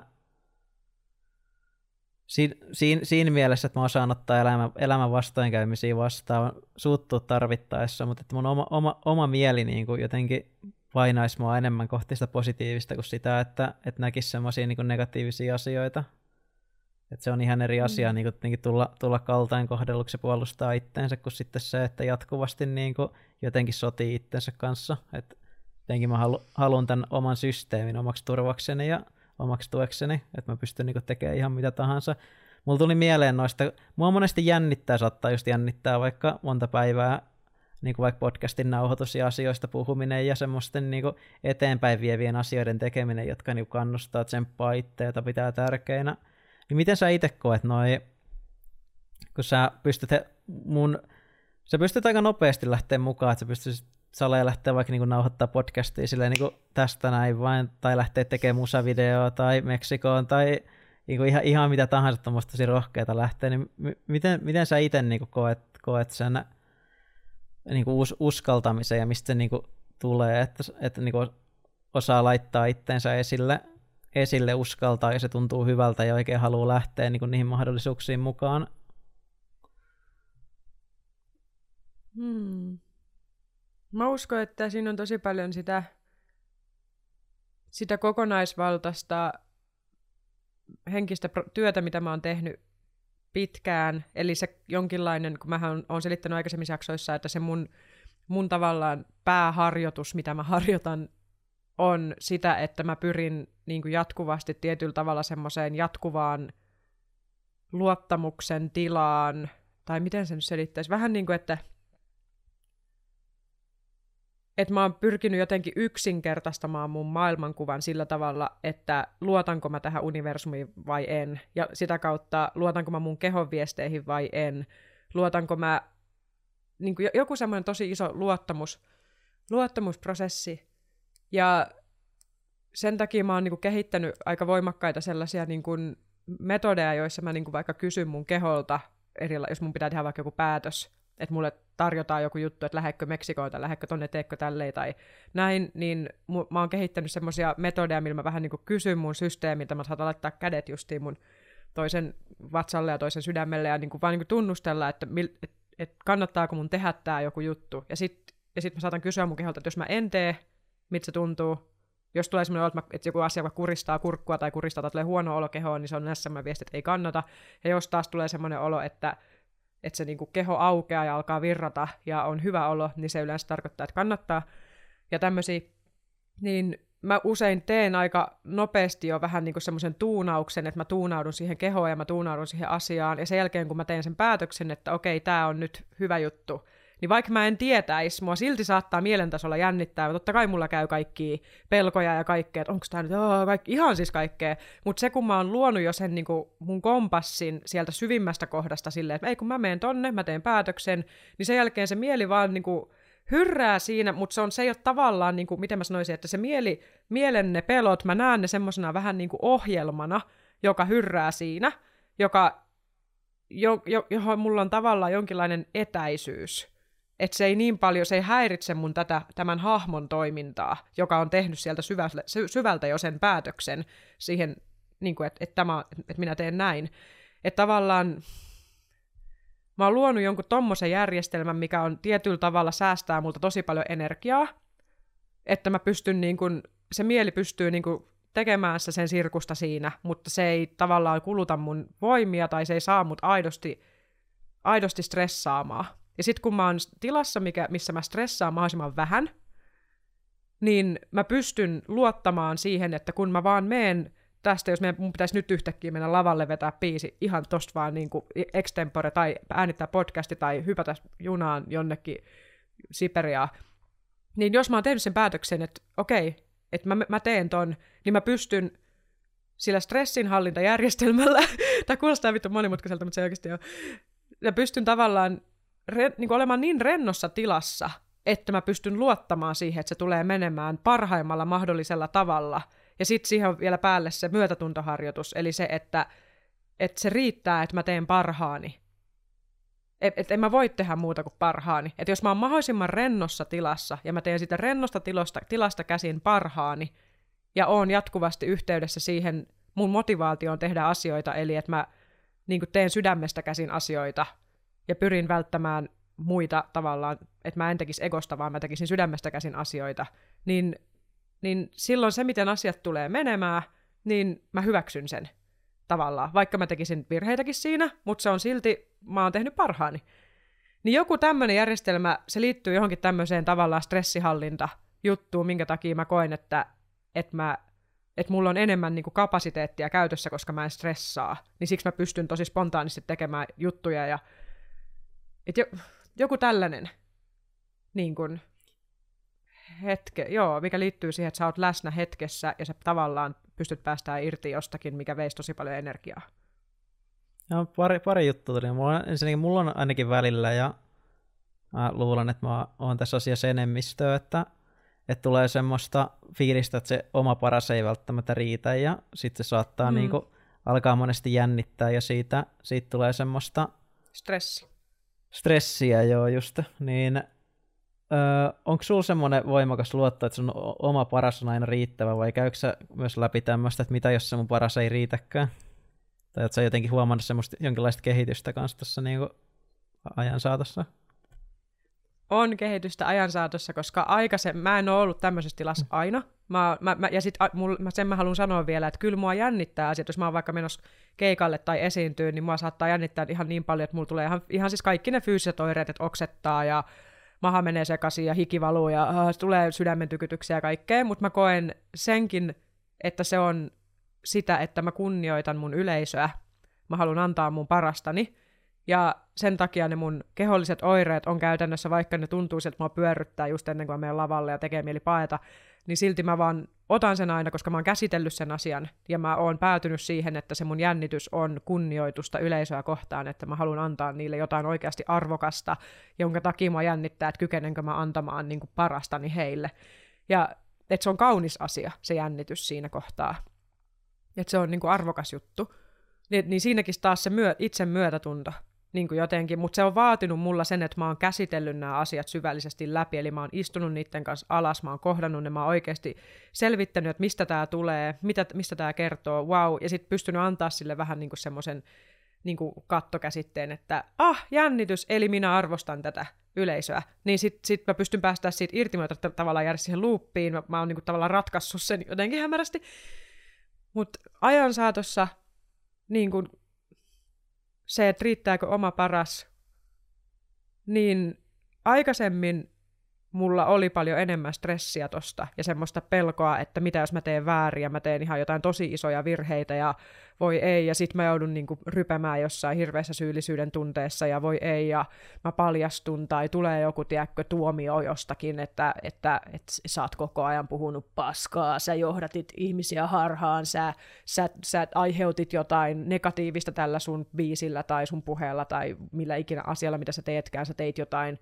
jotain tuomittavaa, jonka takia jotain pahaa tapahtui, ja sitten mä, voi ei, nyt minä kuolen tänne jonnekin syyllisyyden perämetsille loppuelämäkseni. Niin kuin, totta kai kaikki, toi nyt on inhimillinen ääriajattelu, mikä nyt varmaan jokaisella on niin kuin siellä pohjalla, että miksi, miksi, niin kuin on, miksi pelottaa niin paljon tehdä yhtään mitään. Niin en mä tiedä, ennen mä ehkä pelkäsin sitä, mutta nyt mitä enemmän mä oon harjoittanut sitä, sitä y- pyhää yksinkertaistamista siitä, että mä en, et, et, et se, että mä yhdistyn mun, niin kun, et mä, et, et, et, et, niin, joku ehkä sellainen, että ei kukaan meistä ole täydellinen, ei kukaan meistä niin kun, pysty parempaan kuin mihin, niin kuin, miten mä selittäisin, että se, että mä laitan niin kaiken effortin siihen, että mä pyrin tekemään parhaani. Ja niin tekee kaikki muutkin ihmiset. Ei kukaan ihminen, ei muut ihmiset ole mitään Jumalasta seuraavia, ja sit sä oot vaan joku niinku keskinkertainen tyyppi, joka yrittää parhaansa, mutta sitten muut ne jumalat sieltä viereltä tuomitsee sut, että voi kun tuo sun paras oli nyt sitä ja tätä, ja me ol, me ol, meillä on täällä nyt tämä totuus, millä me kerrotaan sulle, että tämä sun paras ei ollutkaan paras. Koska kun miettii, että se paras, mitä joku suuri taiteilija on tehnyt 200 vuotta, 500 vuotta sitten, on ollut omien tyyppiensä silmissä jotain hevon paskaa, ja sitten myöhemmin vasta tajuttu, että itse asiassa toi olikin ihan vitun timanttia kamaa, ja toi, ton ajan jengi ei edes tajunnut, miten, miten vitun pitkällä toi tyyppi oli. Niin kun ottaa tonkin asian huomioon tavallaan, että meidän kulttuuri, että, että, ei ole, että nämä muut ihmiset tässä meidän kulttuurissa tässä ajassa, ne ei ole se ultimaattinen totuus asioista. Niiden mielipide, niiden tuominta ei ole ultimaattinen totuus, vaan se on tämän ajan niin kuin ihmisten mielipide, niin sitä kautta se täytyy hyväksyä, että meistä kukaan ei ole toisensa tuomari oikeasti, niin kuin siinä mielessä, että, että ei kukaan voi tulla kertoa sulle, että kaikki se, miten sä koit maailman, ja se, mitä sä puhuit ja mitä sä teit, ja se sun paras, mitä sä annoit, niin ei kukaan voi tulla antamaan mitään vedenpitävää rankingia sille, että kuinka hyvä se oli oikeasti. Koska se rankingi saattaa muuttua, kun tulevaisuudessa joku katsoo, mitä sä oot tehnyt, tai men, niin kuin, että tavallaan, että kun me ei nähdä sitä koko kuvaa, niin me ei voida tehdä muuta kuin jokainen parhaamme ja oikeasti antaa, antaa meidän omistautumista sille, että me oikeasti kysytään, käydään läpi se oma kuolemaprosessi siinä, että kuka minä olen, miksi minä olen, mitä minä teen, mikä, mikä, on, mikä on tärkeintä, ja sitten siitä käsin lähden tekemään sitä, mitä mä teen. Ja tämä on se, mihin mä päädyin, tämä oli se paras, mihin mä pystyin. Ja jos ei se jollekin riittänyt, niin okei, okay, tavallaan mitä se kertoo ja mistä siitä, kelle se ei riittänyt, vai jostain todellisesta, en mä tiedä. niin kun, niin mä, mä oon päätynyt tällaiseen jotenkin, että tämä on niin absurdi, tämä koko juttu, niin tavallaan ei ole ketään tuomaria, joka voi tulla edes kertomaan mulle, niin tavallaan... toi, toi, on, toi on kyllä huikea, toi on siis ihan, ihan kyllä huikea, tota, huikea ja syvällinen tapa nähdä tämä asia. Mä oon kelannut vähän liikaa ehkä vissiä asioita. No. Jotakin hyötyä sitten välillä. Mä oon miettinyt vähän samantyyppisiä asioita monesti, mutta ne ei kyllä tule mulle aina mieleen silloin, kun mä jännittää, että ne, tota, niitä saada, saata, sa, saata, saata joskus muutaman kerran vuodessa pohtia ja sitten jännittää koko loppuvuoden ja pelätä sitä omaa parastani. Mutta semmoinen käytännön juttu, puhuit siitä, että saattaa ver- verrata muihin, mu, muihin, mitä tekee varmasti kaikki, niin mua, muakin kyllä tota, tai mua, mua varsinkin niin helpottaa monesti, että kun mä näen, että jengi on esillä ja ei ole aina niin ihan täydellisiä, jos välillä tulee jotain huonoakin matskua, niin se helpottaa kyllä sitä omaakin tekemistä, että ymmärtää sen, että ei täällä maailmassa kyllä oikeasti kukaan ole täydellinen. Täällä on jotkut, jotka on vaan Jep. hionut, hionut timanttiinsa ihan pitkään ja ei näe kaikki editointityötä taustalla. Et monesti kun katsoo jotain, meillähän on tosi vähäistä, vaikka tämä meidän podcastin editointi, mutta monesti kun katsoo jotain podcasteja tai jotain öö, vaikka jooga-videoitakin, niin niiss, niissäkin saattaa olla joku 20-30 edittiä, että, että se niinku, ei Jep. se niinku ekalla, ekalla otolla tuu, tuu usein kovin hyvää, että, että sitten ja sitten kaikki, mihin jengi vertaa itteensä vaikka muihin, muihin ihmisiin, vaikka voi verrata ulkonäön perusteella, mikä on ihan eri juttu, niin tosi editoituu matskua. Ja täällä on joku tämmöinen täydellisyys, täydellisyys tota niin, Kela, Kela jossain määrin, en mä tiedä, mu, täällä on ehkä, tää, alkaa, tää on aika hiottua tää maailma, ehkä sen takia mä tykkäsin olla siellä maallakin, kun se on semmoista vähän karumpaa. Se niin, ja tässä tulee taas, elämältä.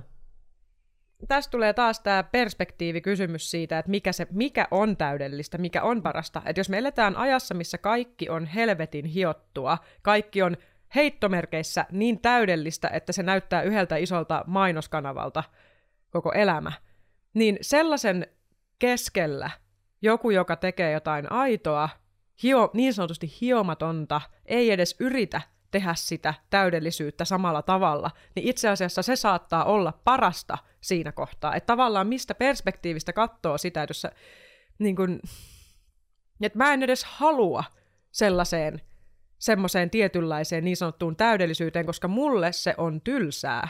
Siis mu- mu- ihan oikeasti, kun mä katson nykyään suurinta osaa näistä suosituista jutuista, niin ne on mulle, ne ei tunnu missään, ne ei herätä mussa mitään, koska ne on liian täydellisiä.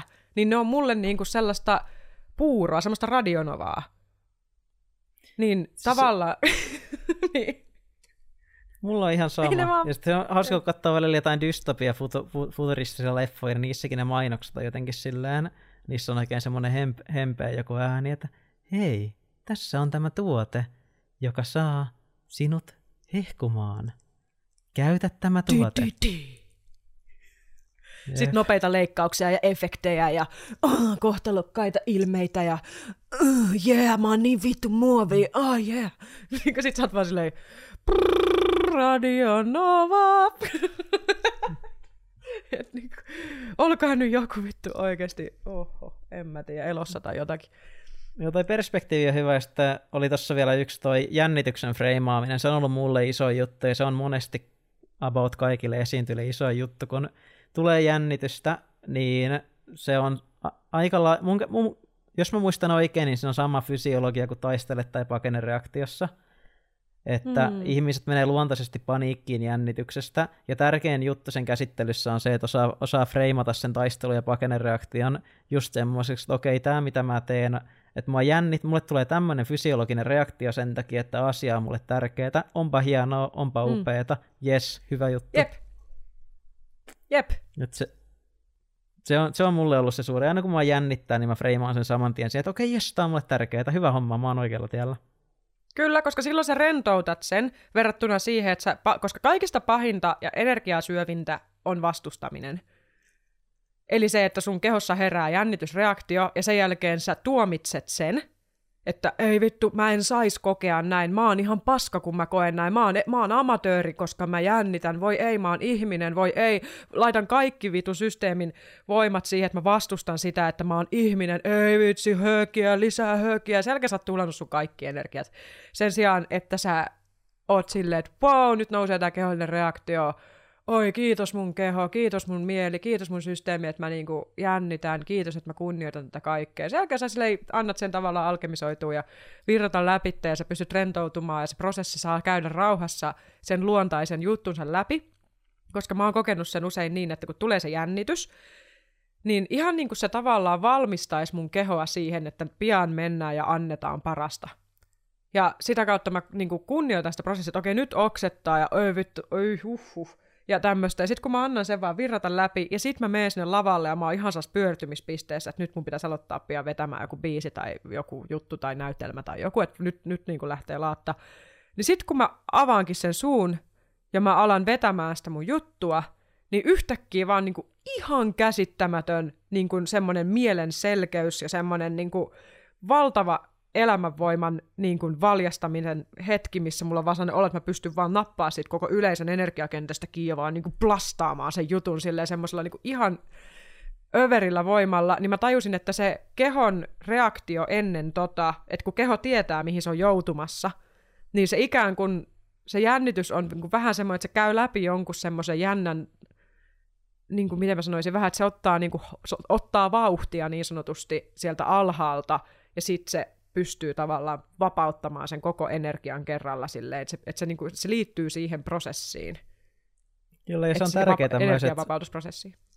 Kyllä, ja se on mm. tärkeää myös, että se prosessi pysyy elävänä, ettei se ole mikään semmoinen yliopiston PowerPoint-diaso, jossa kaikki tylsistyy, vaan se on niinku mietitty homma jossain määrin, mutta samalla se on niinku semmoinen rakentava, että just toi fiilis on kanssa itselle tuttu, että kun lähtee niin kuin tavallaan semmoista vähän niin kuin pyör, pyöritymistilasta, niin sitten jotenkin elä, elää myös siinä hetkessä sen, ja se on se, mitä ihmiset Jep. arvostaa, että, että näkee, että se ei ole, se ei ole vaan niin kuin tämmöinen rutinoitunut asia, että sen takia myös niin teatteri on kanssa tosi hienoa verrattuna elokuviin, kun elokuvat on myös tämmöisiä editoituja paketteja, mitkä on voitu hioa just semmoisiksi kuin ne on, mutta sitten teatterissa voi aina niin kuin tapahtua kaikkea jännää, ja siellä näkyy se niin kuin elävyys ihan eri tavalla, että niissä on kyllä aina niin kuin pros fokus, fokus itsellä, jos ei nyt ole, no aika harvoin on missään teatterissa, missä ei olisi pros fokus siihen, tapa, mm. mitä tapahtuu. Ja sitten sit se, että mulle, mulle se vaan tärkein juttu on, että ei tuomitse itteensä, ei tuomitse sitä reaktiota, ei tuomitse omaa ihmisyyttä, että ei esitä mitään helvetin robottia, koska me ei sellaisia olla, eikä se, semmoisen ihannoiminenkin on mun mielestä No joo, niin se pointti, että, että siinä hetkessä kun tulee ne, niin jos sä oikeasti pystyt olemaan myötätuntoinen vaikka, että sä unohdat sun vuorosanat tai sä teet jonkun virheen, niin sä, että sä, sä niin kuin siinä kohtaa laskeudut siihen ihmisyyteen, että vitsi, että mua jännittää, että mä oon tässä niin kuin esiintymistilanteessa, mua jännittää ja se on ihan luonnollista ja se on itse asiassa aika niin kuin söpöä ja tai semmoista, niin kuin, vi, niin kuin, mikä tämä sanoo, niin kuin liikuttavaa tai sellaista, että, että ei se ole niin kuin, virhe, jonka, joka, jonka takia sun pitäisi nyt hävetä ja jotakin niin kuin aivan kuulumatonta, vaan että siinäkin kohtaa niin kuin esimerkiksi mä tein, olin Ylellä töissä joskus semmoisessa ohjelmassa kuin Naurun tasapaino, missä mä litteroin noita eri, tai siis kirjoitin auki noita ö, eri stand-up-koomikkojen haastatteluja, niin, niin käsikirjoittaja varten, niin ne monet koomikot, kun niiltä kysyttiin siitä lavajännityksestä, niin kaikki vastasivat sen, että niillä on sitä lavajännitystä ja se kuuluu siihen työhön. Vaikka olisi tehnyt 20 vuotta, niin silti sitä lavajännitystä on joka ikinen kerta ennen sinne lavalle menoa. Ja että, että, että yksi parhaimpia ja niin kuin tärkeimpiä juttuja sen kanssa on sen vaikka myöntäminen ihan siinä lavalla suoraan, että jos on joskus oikeasti tosi kova jännitys päällä ja sä tuut siihen, sun oikeasti sun kädet tärisee ja sulla on vaikea olla, niin, se, niin kuin, että sä, sä voit sanoa sen ääneen kaikille – niin kuin tässä just taas tämä kaapista tu- ulos tuleminen, että sä meet kohti sitä ns. pahinta pelkoa, että mä paljastun, että nyt mä paljastun, että mua jännittää, vaikka mun pitäisi olla tässä joku hirveä guru, niin sit sä sanot käännen, että et, et, mua kyllä jännittää, että jännittääpä paljon, tai jotain, että, tai sanot vaikka, että kädet tärisee, kun jännittää, niin yleisö niin kuin, kun ne kuulee, kun ne niin kuin kuulee, että okei, nyt tommoinen tapahtuu, niin sen jälkeen sä itse oot, niin kuin sä saat saman tien yhteyden siihen yleisöön. Silleen, että okei, nyt mä oon tässä ihminen, mä en esitä noille jotain niin kuin tavallaan, että, että, mä, että mulla on koko ajan semmoinen kiinni jäämisen tunne, että mä en ole ihan rehellinen. Mutta sitten kun sä ootkin rehellinen, että, että tässä mä nyt oon teidän edessä ja mua jännittää, niin se jotenkin rentoutuu ja sen jälkeen se itse asiassa lähteekin rullaamaan usein paremmin. Plus, että yleisö ostaa yleensä niin sanotusti sut helpommin siinä, koska sä oot ihminen, sä luotat heihin, sä et aliarvioi yleisöä, sä et pidä yleisöä tyhmänä tai sadistisena, että ne jotenkin on heti silleen, tota jännittää, ruvetaan pilkkaa sitä, jee vittu, hakataan se. Niin kuin, silleen, että tavallaan, eikö sekin on niin kuin yleisönkin sellaista tavallaan kunnioittamista, että sä pidät niitä niin kuin viisaina ihmisinä, jotka ei tuomitse sua siksi, että sua jännittää, että ei ne ole mitään barbaareja. Joo, se toi on toi inhim- inhimillisyys.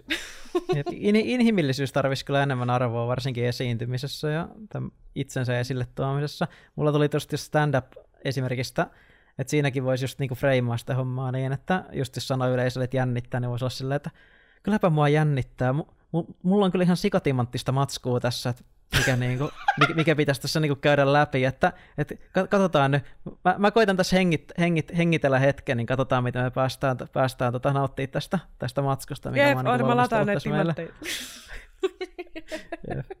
Silleen kanssa, siinä, siinä voi samalla niin olla silleen, että okei, mua Jep. jännittää tosi paljon, mutta mä myös luotan siihen, että mä oon tehnyt jotain niin arvokasta, että, että vaikka mua jännittää, niin meidän kaikkien on hyvä käydä yhdessä tämä homma läpi.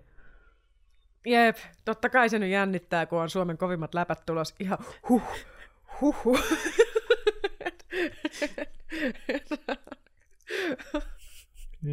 Oh.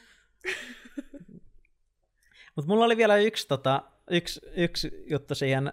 Öö, no mä, mä vaan sanon, kun se on susta paljon aikaisempaa, niin jos sä mietit, että mikä sua ajaa eteenpäin, sä puhuit siitä, niin kuin, että sulla on se öö, hahmo tavallaan, että missä sulla on se sisä, sisäinen niin kuin, tieto, että sun pitää lähteä vaikka niin kuin, nauhoittaa uutta musavideoa, ja sitten sulla on se chatteri, että sä niin kuin, vähän niin kuin seuraat sivusilmällä, mutta et aio liikaa vai, antaa sen vaikuttaa siihen sisäiseen niin kuin, tunteeseen.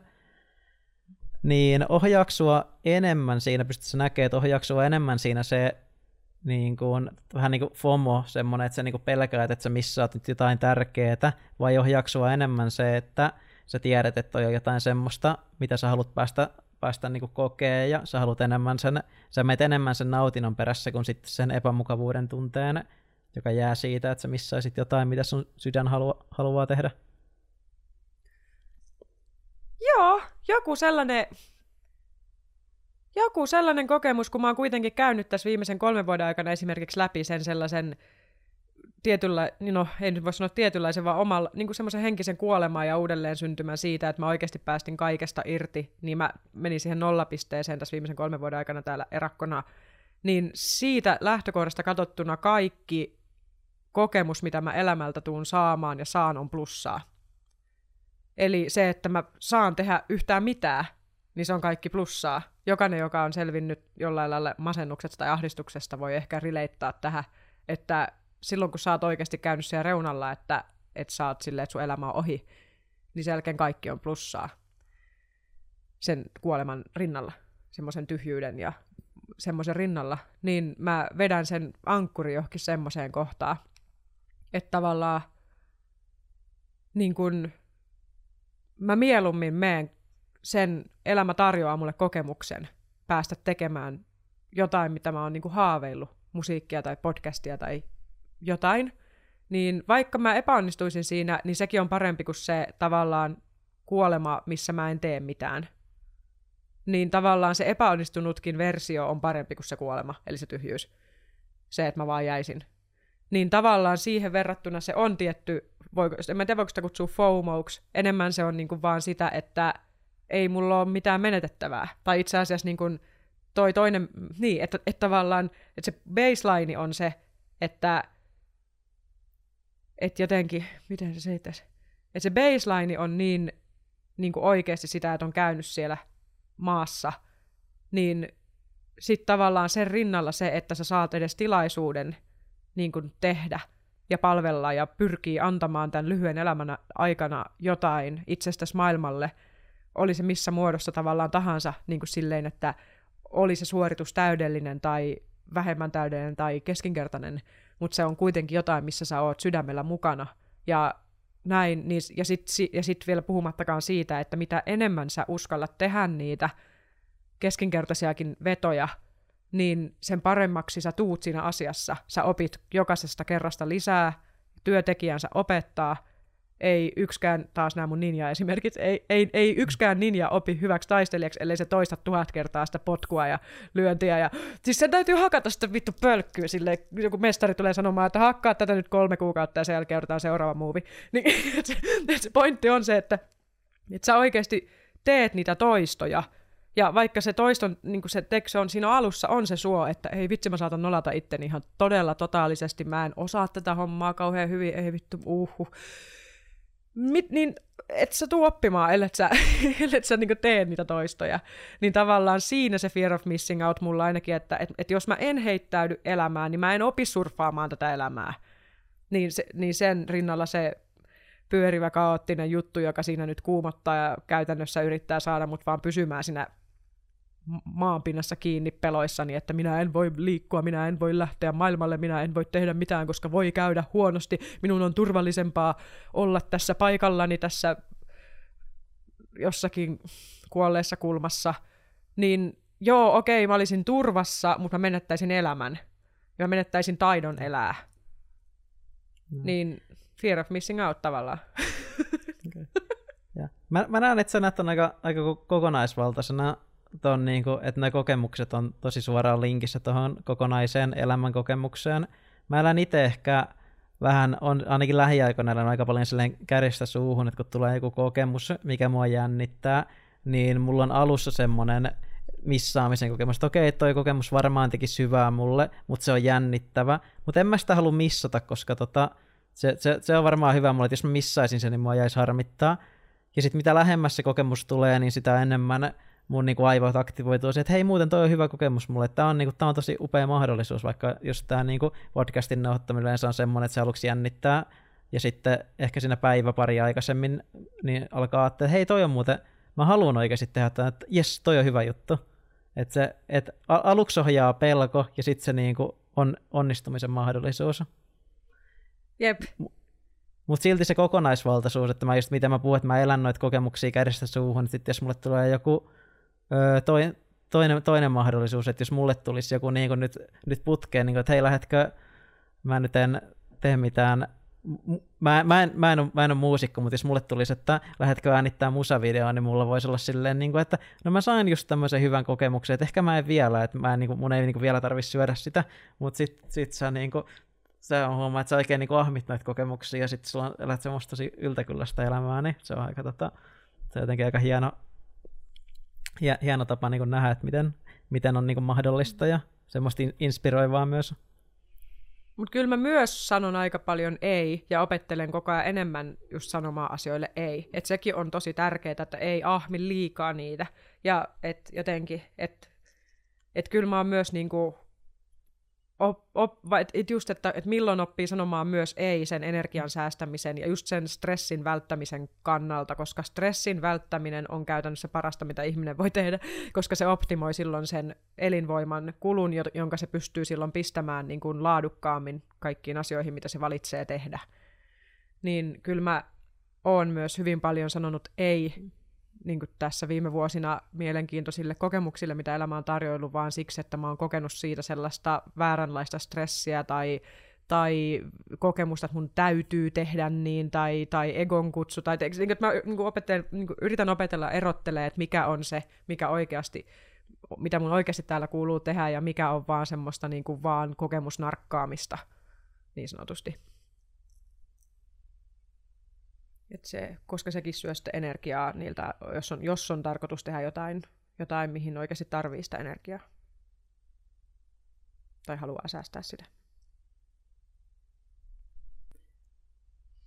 No niin, mennään sitten yleisökysymyksiin. Meillä on vielä pari, pari mitä me ollaan teiltä rakkaita kuulijoilta saatu. Tämä ensimmäinen on nyt tässä. Mitä on taide? Kysymys kuuluu näin. Mitä on taide?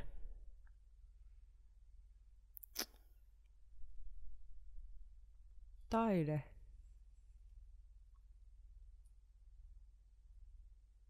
Hmm. Taide on Jumala meissä, luomisen kieli. Taide on vapautta käsitellä ja ilmaista elämää sellaisilla tavoilla, mitä ei kahlitse sanat tai käsitteet tai ymmärrys tai pakonomainen tarve tietää ja selittää. Taide on, koko elämä on taide, niin kuin tietyllä tavalla. Se on, tämä on luomisnäytelmä, tämä on evoluution muodostama taideteos. Koko, koko tämä meidän niin kuin olemassaolo, luonto on taideteos, kukat on taideteoksia, merenalainen maailma on jäätävä taideteos. Koko tämä niin kuin, lakien muodostama todellisuus siitä, miten asiat niin kuin kulkee, erilaisia kaavoja ja kasvaa muotoonsa, niin siitä se on jonkinlainen semmoinen kauneuden kaava. Kaava, jota kautta se, niin, taide on luomisen, se on, niinku, se on, luo, se on luo, niin, luominen, luominen, luova elämän energia, joka, niin. Joo, luomisen vapautta. Mm. Tuo oli kyllä niin, niin koskettavaa. Tiedä, tiedä mitä, mitä tuohon lisäisi. Toi oli, toi oli niin upeasti sanottu, että en ole, en ole taiteesta kuullut noin, noin kauniisti puhuttavan. Mulle taide on tosi tärkeä osa elämää, joka auttaa mua prosessoimaan asioita. Mulla on monesti jos mulla on vähän, jos mulla on vähän semmoinen fiilis, että mun elämä kaipaa jotain, niin sitten mä käyn monesti näyttelyssä ja mä kattelen teoksia ja mä jotenkin, taide on mulle semmoista, semmoista tuotosta, joka, jolle mä annan mahdollisuuden koskettaa itteeni ja sanattomasti nimenomaan löytää, löytää auttaa mua löytää semmoisia kokemuksia itsestäni, joka tekee mun elämästä jollain tavalla kokonaisemman olosen ja jät, joka jättää mun semmoisia awe-inspiring kokemuksia, semmoista, semmoista niin kuin hä, hämmästystä ja upeutta ja kauneutta. Taide on mulle aina, aina semmoista, että se jollain tavalla koskettaa. Se on mulle semmoinen taiteen ydin. Jos taide ei, taide ei kosketa mua, niin, niin mä haluan, että se ei, se ei ole silloin mulle hyvää taidetta. Taide on tosi moninaista moni taide, mistä mä en itse tykkää, koskettaa monia mun ystäviä. Esimerkiksi monet nykytaiteen teokset, jossa mä en näe itse yhtään mitään, niin saattaa olla mun ystäville semmoisia, jotka, josta he jakaa kuvia Instaa ja josta, josta he tykkää puhua ja jotka, jotka on heidän mielestään jollain tavalla upeita ja syvällisiä. Ja moni, moni teos, mistä mä tykkään, vaikka samalla taiteilijalla ei välttämättä sano, sano jollekin toiselle mitään, mutta saman taiteilijankin joku toinen teos, mistä mä en itse tykkää, saattaa sanoa jollekin toiselle jotain. Taide on tosi moninaista, taide on tosi henkilökohtaista. Mm. Kyllä.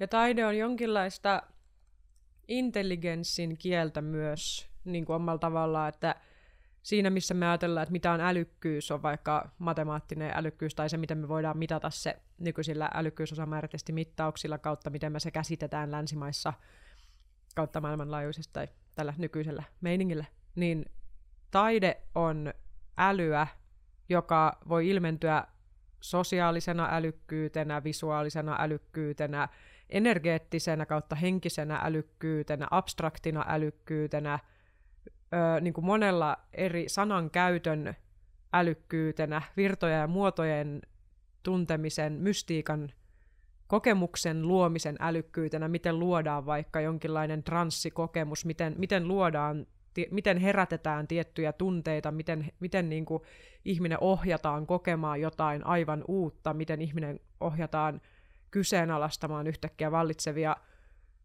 rakenteita, miten ihmistä muistutetaan, ohjataan muistamaan totuus, ohjataan muistamaan perimmäiset tavallaan kysymykset tai miten ohjataan tajuntaa laajentumaan, niin se on, se on niin todella korkean älykkyyden muotoa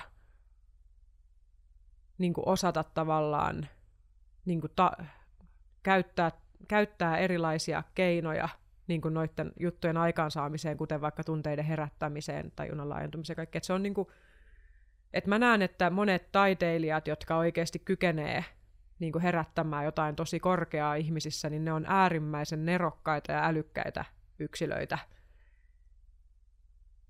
Mutta se älykkyys ei ole, niin, se ei ole mitattavissa välttämättä sellaisilla perinteisillä jutuilla, mutta se on, koska se, se, tule, se kulkee semmoista toisenlaista muotoa, vaikka esimerkiksi joku, joka säveltää jonkun biisin tai, tai, sävel, tai niin kuin sävellyksen tai kirjoittaa runon tai siis podcastikin puhe voi olla myös taidetta. Kaik, niin kuin, että, että mä näen, että taide, mikä, mikä tekee normaalista, mikä tekee, niin kuin, että on normaali puhe ja sitten on puhetaide, niin kuin, tai mikä, mikä se taiteellinen elementti on niin kuin missä tahansa asiassa, niin mä näen, että se on jonkinnäköistä vapautta rikkoa annettuja kaavoja, se on jonkinnäköistä niin kuin kykyä heittäytyä sellaiseen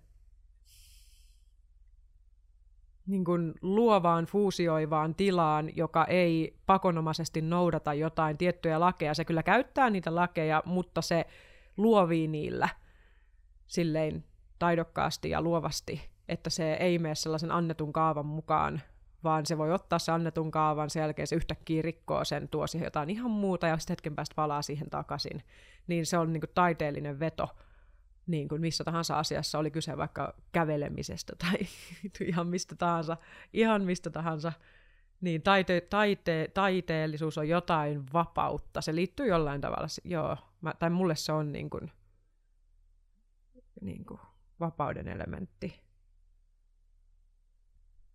Miksi taiteilija saa sanoa yhteiskunnasta asioita, mitä muut ei tavallaan uskalla sanoa? Koska taiteilijalla on taiteilijan vapaus se voi sanoa niin kuin runossa tai teatterinäytelmässä tai teoksessa tai elokuvassa tai jossakin jonkun asian, mikä, mitä moni pelkäisi ihan ääriä myöten sanoa, vaikka esittää jonkun kritiikin yhteiskunnassa tai jonkun jutun, koska se joutuisi sellaiseen, sellaiseen niin kuin tavallaan vallitsevan tiedeyhteisön tai jonkun muun tämmöisen maailman debattiin, mutta taiteilija tietyllä tavalla rynnii niiden kaikkien niin kuin, tavallaan kulttuuristen raja-aitojen yli sillä, että se tekee sen taiteellisin keinoin, niin se tavallaan on vapaampi kuin muut. Toi on tosi mielenkiintoista, toi Bill Burri, joka on niin stand-up-koomikko, mistä mä oon muuten puhunut ihan sika monta kertaa täällä, mutta, mutta hänellä on niin kuin, hänellä on, no varmaan kun mä seuraan häntä paljon ja mun mielestä hänellä on aina välillä semmoisia mukavia juttuja, jotka jollain tavalla liittyy meidän keskusteluihin, niin hän alkoi tekemään tämmöistä uh, animaatiosarjaa kuin F is for Family, mikä kertoo hänen niin kuin lapsuuden ajan kokemuksistaan mun käsityksen mukaan, millaista on ollut olla niin kuin perheen lapsi joskus 40 vuotta sitten, miten se on ollut paljon erilaista kuin nykypäivänä. Ja hän sanoi, että hän alkoi tekemään sitä niin kuin animaatiotaiteena sen takia, että hän ei voisi niin kuin muuten puhua niistä asioista, mutta hän niin kuin otti inspiraatio South Parkista, koska South Parkissa saa käytännössä käsitellä ihan mitä tahansa asioita, niin hän ajattelee, että jos hän tekee animaatiotaidetta, niin hän voi, hän voi puhua semmoisista asioista, mistä ei muuten, muuten vähän niin kuin saa keskustella. Että kyllä. kyllä. Is, iski hyvin Tätä kotiin. Että, että, kyllä. Jep. Jep. Joo, taiteilijoita ei koske säännöt samalla tavalla, koska taiteen idea on jollain lailla surfata niiden sääntöjen ja maailmojen ja käsityksiä ja kaikkien raja, ra, että se pystyy matkustamaan maailmojen väleillä ja aina vaan niin kuin jotenkin, joo. Niin kuin esimerkiksi, kun mä oon monta kertaa miettinyt jotakin, no sellainenkin asia kuin Öö, mä olin Mari Boine, tämmönen norjan saamelainen naisartisti. Mun kokemuksen mukaan shamaani. Niin öö, mä ymmärsin silloin jotenkin, kun mä menin sen keikalle, mä en tiennyt hänestä silloin mitään mun ystävä Nilas Holmberg silloin aikoinaan oli mulle sille, että mun täytyy mennä tämän Mariboinen keikalle, ja mä en tiennyt siitä mitään, ja se oli vaan se, että sun vaan täytyy nähdä tää, ja Mä ajattelin, että se on vain joku musiikkikeikka, kun se oli Savoiteatterissa. Öö, Sitten se mentiin katsoa se. Ja silloin mä koin niin kuin ensimmäistä kertaa mitä on parantava, parantava musiikki, niin kuin oikeasti parantava musiikki silleen, että se ei ollut vaan niin kuin silleen, että olipas nyt vähän parantava kokemus, vaan se oli semmoinen, että kun se nainen aloitti laulamaan, niin mä koin semmoisen niin resonaatio, mikä tulee suoraan mun ottasta sisään ja lähtee takaraivosta ulos, ja mä vaan huuto itkin koko sen keikan. Oli varmaan kolme biisiä, mitä mä en itkenyt. Se, se aiheutti se hänen laulu joiku, joiku ja se hänen äänen käyttö aiheutti mussa niin voimakkaan fyysis, emotionaalis jonkun reaktion, vaikka mä en ymmärtänyt sanaakaan, se on sanatonta laulua joiku. Ei siinä ole, siinä, se, siinä, se ei liittynyt mitenkään mihinkään, mitä se sano, vaan se hänen niin kuin shamaaninaisen äänen käyttö sai mun koko kehon tärisee ja itkee.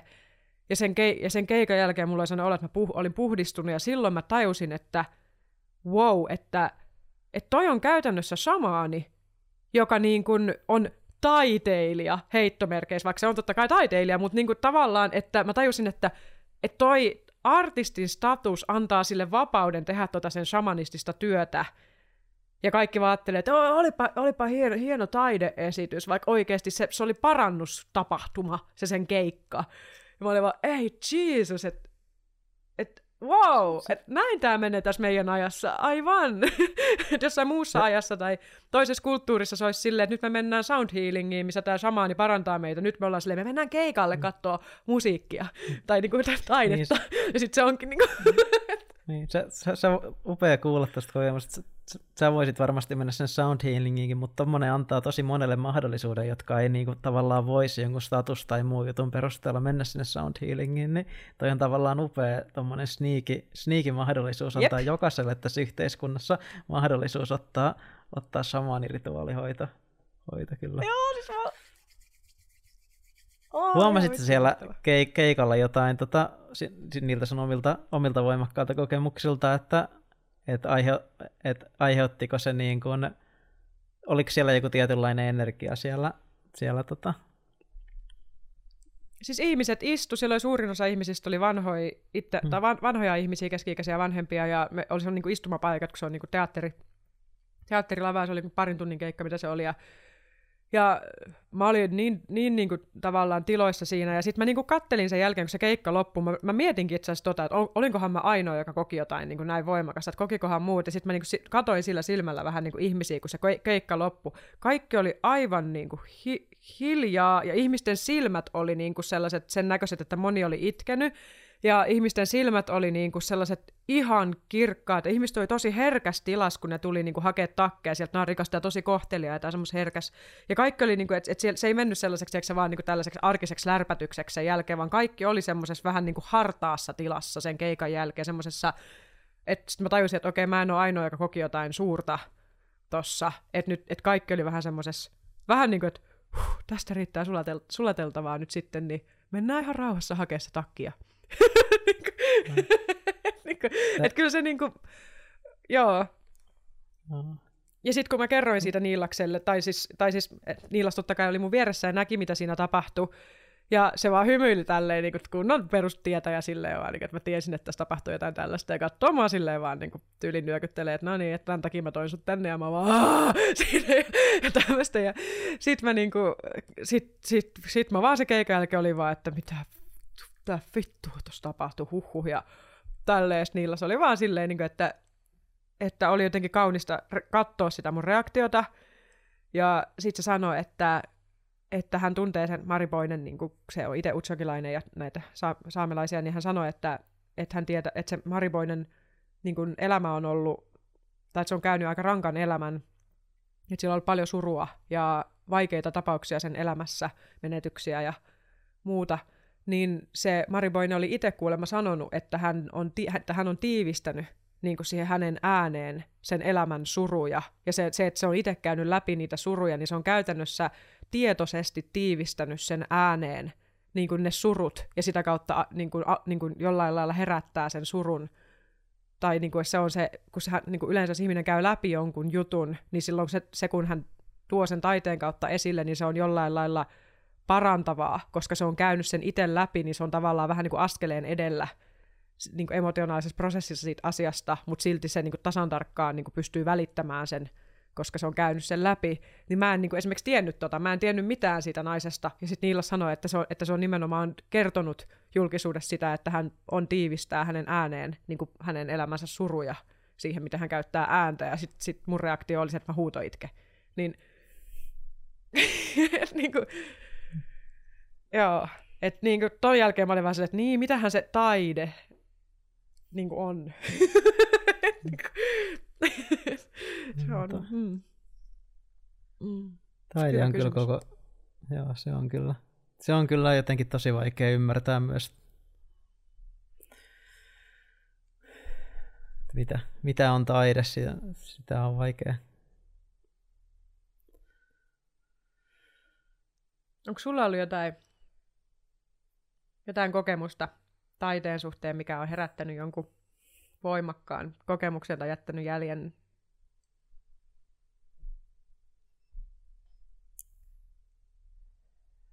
ei tunnu, ei tunnu äkkiseltään mieleen. Ehkä, ehkä niin psykedeeli, psykedeelikokemuksien yhteyksissä jotkut upeat albumit, jotkut Sponglen albumit, niin ne jotenkin, ne jotenkin herää eloon sillä tavalla, kun niitä kuuntelee, että, että jotenkin, jotenkin se oma elämä muuttuu niistä.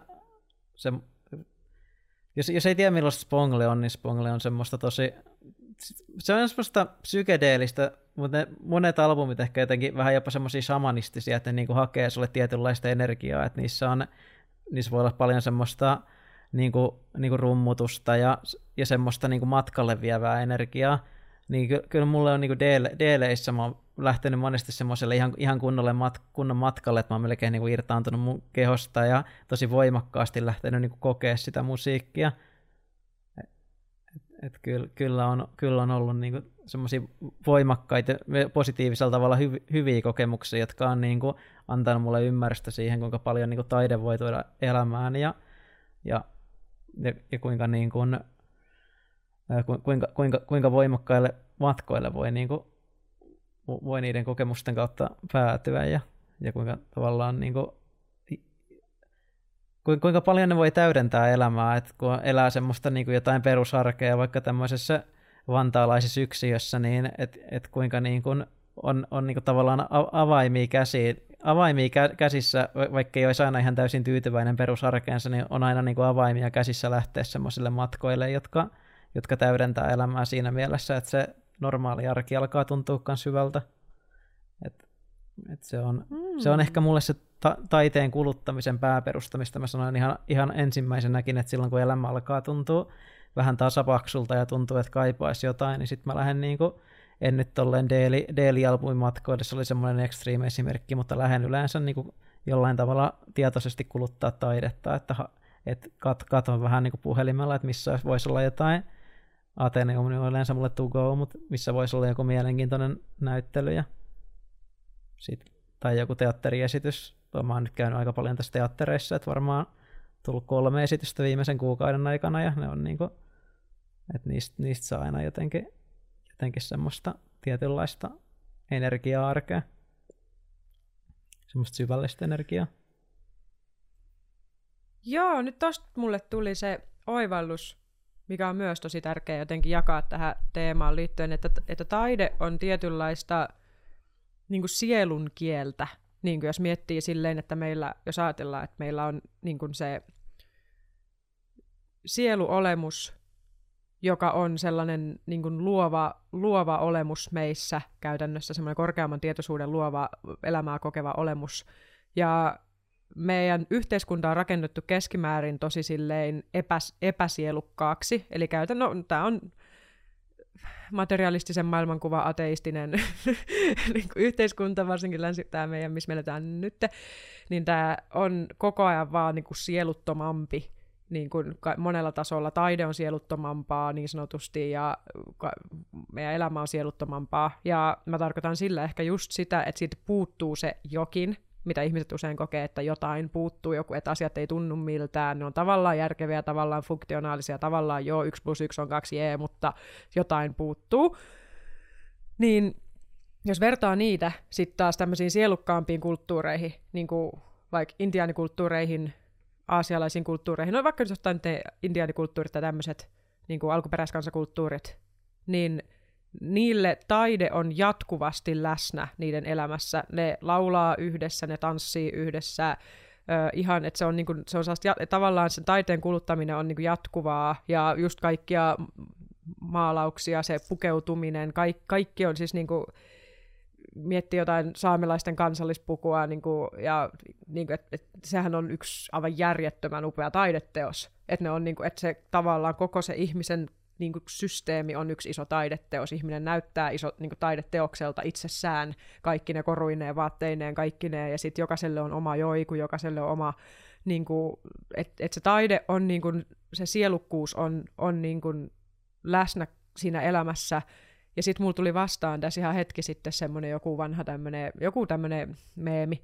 netissä, missä oli niinku kuulemma joku tämmöinen vanha intiaaniviisaus siitä, että, että jos ihminen niinku sairastuu tai masentuu tai voi pahoin, niin ensimmäiset kysymykset, mitä tavallaan siltä kuuluisi kysyä, on se, että koska sinä lopetit tanssimisen, koska sinä lopetit laulamisen, koska sinä lopetit nauramisen, ja niin kuin tavallaan, että, että jos ihminen lopettaa näitä niin kuin asioita, mitkä liitetään taiteeseen, niin se alkaa masentua. Ja sitä kautta mun näkökulma on se, että se etää, että, se, että, sen, että, se ei, että me, me, me syödään fyysistä ravintoa, joo, mutta me ei saada sielun ravintoa, me ei saada sitä meidän korkeamman olemassaolon ravintoa, joka on se feminiininen jollain lailla luova puoli meissä, joka, joka niin kuin tarvii sen, sen sellaisen niin kuin, sielun ravinnon. Sillä voi olla parempi niin. termikin jonkun, jonkun mielestä, mutta mä käytän sitä, koska se on se, mikä mun mielestä nyt tässä kohtaa kuvaa parhaiten.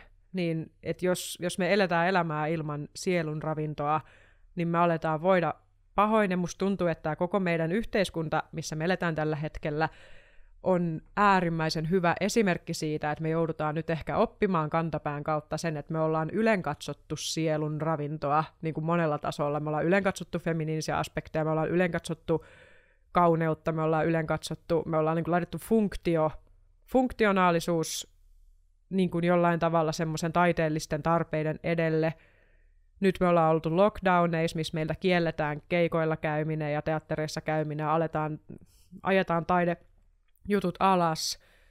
Ja sieluruokaa on myös yhdessä oleminen, kaikki tällainen niin, kuin, niin sanotusti funktionaalisen mielen mukaan järjetön toiminta, eli vaikka se, että sä vaan hengaat sun ystävien kanssa tai laulatte yhdessä tai, tai te tanssitte letkajen kanssa jossain bileissä, niin se on kaikki sielunravintoa. Niin ilman sitä ihminen alkaa kö, niin kuin köyhtymään ja menettämään jotain todella olennaista. Ja se sitten se olennaisen menettäminen niin kuin oirehtii sellaisen merkity, niin kuin semmoisen, että mikä ei tunnu miltään tavallaan, koska se, se niin kuin, että koska sä oikeasti, että me ei päästä pakoon sitä meidän systeemiä, joka tietää, että jotain olennaista puuttuu.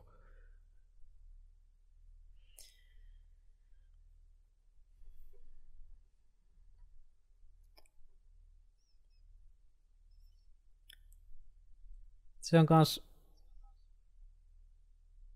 se fyysinen ravinto on ehkä kans meidän vitsaus nykyisin, että kun ei saa sitä sielunravintoa, niin tuli semmoinen mieleen, että alkaa ylipaino alkanut lisääntyä ja jengi tykkää syödä paljon enemmän. Ja sitten tosta tuli vielä tästä, kun mä kattelin mun kotiin ja mietin tätä lämpöä täällä kotona ja vertas siihen maalla olemiseen, niin sielläkin tuli jollain tavalla sitä sielunravintoa siitä, että että niinku omalla itsellä oli myös jossain määrin merkitystä niinku enemmän, että täällä niinku siellä yksi syy, miksi me oltiin siellä, niin me oltiin niinku lämmittämässä sitä taloa, että se ei jotenkin jäädy, että et niiden on sitten mukava palata lomalta. Samaan aikaan, kun tota, me oltiin siellä viikko lämmittämässä taloa, niin mä tulin tänne kotiin ja tää oli niinku ihan lämmin valmis. Ihan niinku samassa kunnossa, kun mä lähdin täältä, että mitään ei tarvinnut tehdä ja lämpöä vaan on niinku niin paljon, että ikkunaa pitää välillä avata, että täällä vähän niinku huoneen lämpötila. Että se niin kuin, oma itse tämmöisessä betonineliössä niin kuin, vähän niin kuin menee merkityksettömämpään suuntaan. Et niin kuin, mihin, mihin mua tarvitaan täällä niin kuin mun kotona. ihan vitsi hyvä, ihan vitsi hyvä. Ja tästä päästään siihen aikaisempaan jaksoon, missä me pohdittiin sitä, että jos kaikesta tulee liian helppoa ja automatisoituu, niin onko se sitten lopulta vaan masentavaa. Silleen, että nyt, nyt me ollaan siinä, että ei tarvi lämmittää kämppää, ei tarvitse tehdä tyyliin mitään. Jos kaikki menee hetken päästä siihen, että meillä on jotain siruja meidän päässä, me kun vaan kelota tälleen, niin näin ja asiat vaan tapahtuu ja sen jälkeen me voidaan vaan... Pff. Niin tavallaan, niin tuleeko se vaan sanoa että no mihin mua nyt tarvitaan, jos tämä automatisoidu tämä koko helvetin systeemi? No, siis, se on se päällimmäinen fiilis tässä. Vettä nyt piti juoksuttaa hanasta joku varmaan viisi sekuntia on ihan kohteliasta, että se ei olisi liian likasta. Muuten tämä oli ihan, ihan kaikki oli samalla tavalla. Mun koti ei tarvi mua. Niin, siis siellä, siellä puita, puut alkoi loppuun, niin niitä haettiin sitten pihalta lisää ja jossain tapauksessa niitä varmaan pitäisi pilkkoakin. Ja koti on selvästi niin. se, sitten jos itse lähtee pois, niin se koti tarvitsee jotain muita. että se on ihan selkeä, on niinku yhteydessä sen kotinsa kanssa. Täällä mulla ei onko, minkäännäköistä... Se...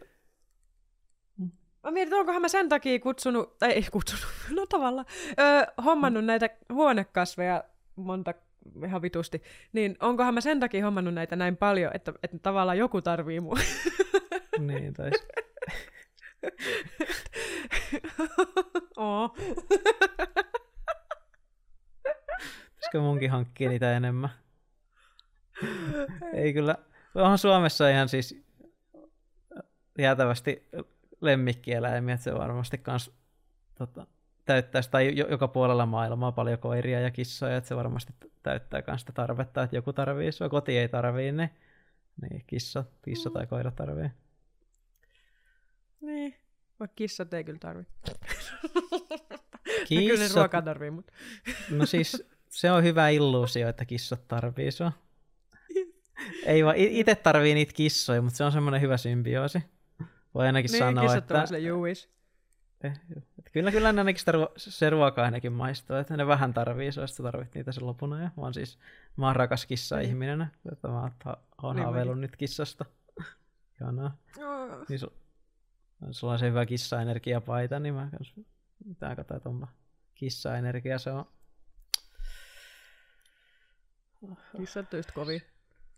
No just parhaita sen takia, että ne ei ole niinku hallittavissa sillä lailla. Paitsi totta kai jos jollain nakilla menee niin silleen heiluttelemaan, niin kyllä se sitten on hallittavista tietyllä tavalla. Kato, mikä täällä. se, on, se on just se juttu. Mä katsoin, katsoin jonkun leffan, siinä oli noita tämmöinen brittiläinen lyhyt karva, mikä on tosi ihmisystävällinen, ja se oli ihan niin ystävällinen, että mä mietin, onko siinä luonnetta ollenkaan, ja mä oon halunnut semmoista brittiläistä lyhyt karvaa, niin sitten rupesin miettimään, että onko toi, onko toi liian luonteeton. Mutta sitten mm. siinä oli joku kissan kouluttaja, oli, niitä oli kaksi lemmikkikouluttajaa siinä leffassa, niin mä ajattelin, että ehkä ne on vaan kouluttanut ne niin hyvin, että ne vaikuttaa luonteettomilta. Ehkä niillä on joku luonne. Niin. Selvä. Mennään ihmeessä seuraavaan ja viimeiseen kysymykseen. Sitten me ollaan käsitelty kaikki meidän yleisökysymykset tältä erää. Sitten niitä voikin laittaa lisää. Eli Miten voisin auttaa kaveria, joka ei pääse eroon liiallisesta kannabiksen käytöstä, joka on ollut lähes päivittäistä jo vuosia?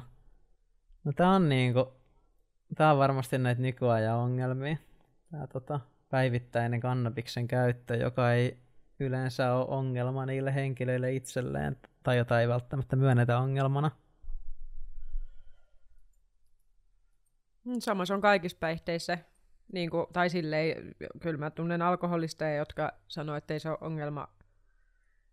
Vai, äh, niin, vaikka se siltä kyllä näyttää, että on. Hmm. Kyllä, kann- mm. kannabiksessa on ehkä liian spirituaalinen puoli, että se, sillä on vielä helpompi, alkoholi se ehkä on niin spirituaalista puolta, että kannabiksessa voi olla omasta mielestä vielä vaikeampi, vaikeampi nähdä se oma ongelma, jos, sillä, niin kuin, jos on joku semmoinen tavoitteellisesti koittaa vaikka saavuttaa jotain tietoa, tietoa sillä.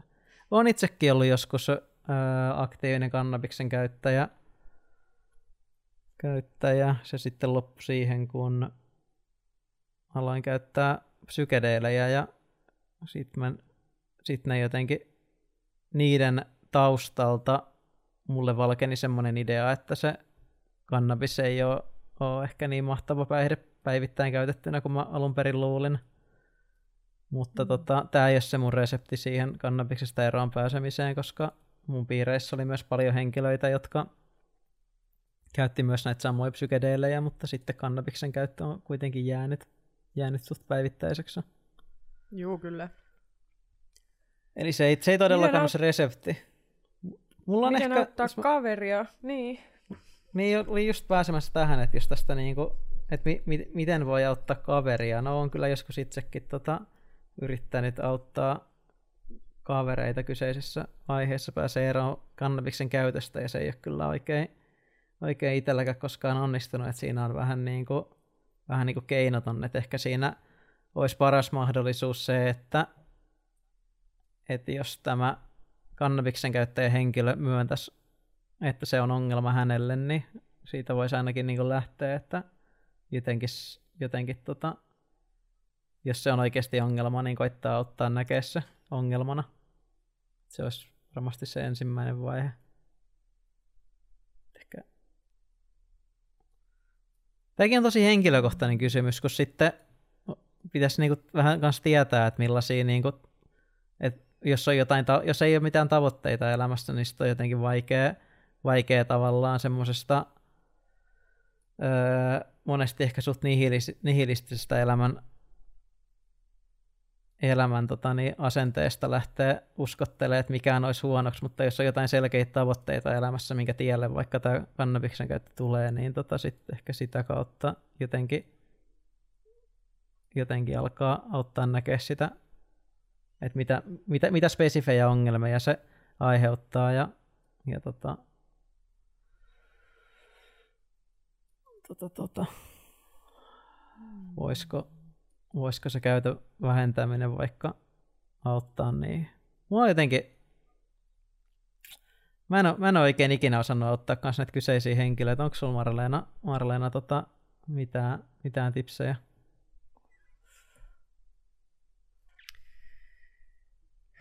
Just tässä pohdin sitä, että miten auttaa toista ihmistä päihdeongelmassa – tai sen päihdeongelman huomaamisessa, myöntämisessä ja ylipäätään, jos on niin kuin vuosia joku ihminen päivittäin käyttänyt vaikka kannabista, niin se on siinä mielessä aika semmoinen trick, tricky, niin kuin päihde kokemuksen syvällä rintaäänellä, kun aikoinaan sitä poltiin, niin mä tiedän ja tunnen sen mielenmaiseman, kun kuvittelee, että tämä on pelkästään hyvä juttu, tai että tästä ei olisi niin kuin sellaisia mainittavia haittoja, tämä on pyhä kasvi, tämä on lääke, tämä on bla bla bla, tämä auttaa mua. Ja sitten kun se pointti on se, että ei ole vaikka vuosikausiin kokemusta siitä, että mikä on se toinen puoli. Eli käytännössä se, että sä et kykene, kun sä oot sen kuplan sisällä, kun sä oot käytät sitä päihdettä päivittäin vuosia, niin sä et edes tiedä, mitä on olla sen kuplan ulkopuolella, koska sä et ole ollut selvinpäin vaikka puolta vuotta. Niin kuin, että sä voisit verrata rehellisesti näitä kahta tilaa. Niin kuin puuttuu tämä vertaisarvioitava tila, eli käytännössä on vaan se yksi tila, ja sulta puuttuu kokonaan se toinen tila, niin sulla on vaan mielikuvia siitä, että mitä se voisi olla. Ja monilla on se, just se mielikuva, että no, ei se selvinpäin ole yhtään sen parempi, no, en mä voi yhtään sen parempi. Niin sulla on vaan pelkkiä mielikuvituksen luomia, sen ö, päihdeongelman värittämiä kuvia tai sun menneisyyden värittämiä kuvia siitä, millaista se oli ennen kuin sä aloit polttamaan, joka saattaa olla 15-vuotiaana tai joskus a- vuosia sitten, kun elämässä oli ihan toinen vaihe päällä ja asiat oli ihan toisella tavalla, niin se ei ole, niin kuin sulta puuttuu käytännössä se, että mitä se olisi nyt olla selvinpäin ja ilman tätä päihdettä. Niin tämä on se ongelma, mikä näillä addiktoituneilla ihmisillä on se todellisuus, on se, että heiltä puuttuu tämä vertailukohta, tämä rehellinen, todellinen vertailukohta. Ja niin kauan kuin se puuttuu, niin heillä on siitä vain mielikuvia, jotka usein on negatiivissävytteisiä siksi, että se systeemi haluaa perustella sen asian jatkumista, koska niin kuin aikaisemmassa jutussa sanottiin, että me ei haluta muuttaa meidän toimintamalleja, koska se lisää stressiä, se aiheuttaa se vie energiaa, että me muutetaan meidän toimintamalleja, me joudutaan kärsimään ne mahdolliset virtusoireet, ne kaikki ahdistukset, kaikki mitä siitä tulee, me joudutaan luopumaan meidän hedonistisesta jostakin tututusta tavasta, joka joka kerta antaa meille sen saman palkintojärjestelmän joka ilta, kun se, tai se käärii sen jointia polttaa, siitä tulee aina se sama rituaali, palkintotapa, juttu, aivokemiallinen porkkana, niin se joudut kärsimään ihan valtavasti niin kuin siitä pelkästään silleen vaan niin kuin siitä muutoksesta, että nyt sun systeemi on se, että mitä vittu, eikö mä poltakaan tänään, eikö mä polta tänäänkään, mitä ihmettä, eikö mä polta, mitä? Ja niin kuin, että tavallaan, että se, se joudut niin kuin kesyttämään sen sun systeemin siihen, että nyt, nyt mä muutin mun käytöstavan, niin se, se on semmoinen inhottava vaihe, joka kestää tietyn ajan. Ja sitten ihmiset harhaantuu luulemaan, jos ne on ollut vaikka viikon polttamatta, ja sitten niitä edelleen ahdistaa, koska itse asiassa jos saat, sulla on pitkään jatkunut kannabiksen käyttö, niin se kannabiksen poistuminen, kun se on rasvaliukonen, sen poistuminen verestä ja sun elimistöstä kestää vähintään kuukauden. Niin kuin vähintään, että se poistuu sieltä oikeasti kokonaan. Niin käytännössä sun pitäisi odottaa ensin se kuukausi, mikä on sitä sen aineen poistumista, ja sen jälkeen vasta ne alkaa ne seuraavat kuukaudet niitä olemaan niitä, missä sun keho alkaa olla vapaa vapaa niistä kannabinoideista ja aineista, ja sitä kautta, ja, sitä, ja sit siinä, niin, niin sit vasta sä voit alkaa tuntea, miltä tuntuu olla sel, selvinpäin, jotta sä voit verrata näitä kahta tilaa keskenään. Että sä alat saamaan vasta siellä niin pitkän ajan päästä sen todellisen mittarin siitä, että mikä se on sitten se toinen todellisuus. Mutta kun ihmiset tekee yleensä sen virheen, että ne on viikon polttamatta, jolloin niiden keho on edelleen täynnä niitä kannabinoideja, ja sitten niillä on vaan se kärsimystila päällä, ne ei ole vielä päässyt kokonaan sinne niin kuin puhtaaseen tilaan, niin ne luulee, että tämä on nyt se, ja tämä on ihan perseestä, joten mieluummin mä palaan takaisin, koska se oli paljon kivempi, koska tämä selvinpäin olevina ihan perseestä. Mutta se pointti on se, että sun pitäisi venata se muutama kuukausi, että sä pääset siihen puhtaaseen tilaan, ja sitten sit sieltä käsin vasta sanoa, että kumpi on parempi. Mutta ennen kuin sä oot edes siellä, niin sä et voi sanoa, että onko se huonompi vai parempi, vaan niin kuin, että se, niin. Että se on, että et kutsutaan sitä vaikka nyt välitilaksi, mikä on välitila sen ö, kannabiksen täy, kan, täynnä kannabista olevalla keholla, joka polttaa sitä päivittäin, niin sitten tulee se välitila, kun sen lopettaa, joka kestää vaikka kuukauden, kaksi, puolitoista kuukautta, jotain sellaista, ja sitten tulee se ns. nollatila tai puhdastila, niin kuin puhdas siitä kannabiksesta, niin että jos hahmottaa tämän ensin, ja sitten jotenkin ehkä se pointti, että jos et ketään ihmistä ei voi pakottaa ja usein se, että jos toista ihmistä lähtee väkisin, niin kuin, väkisin niin kuin työntämään tai syyllistämään tai jotain sen päihteiden käytöstä, niin siinä yleensä aiheutuu vastareaktio.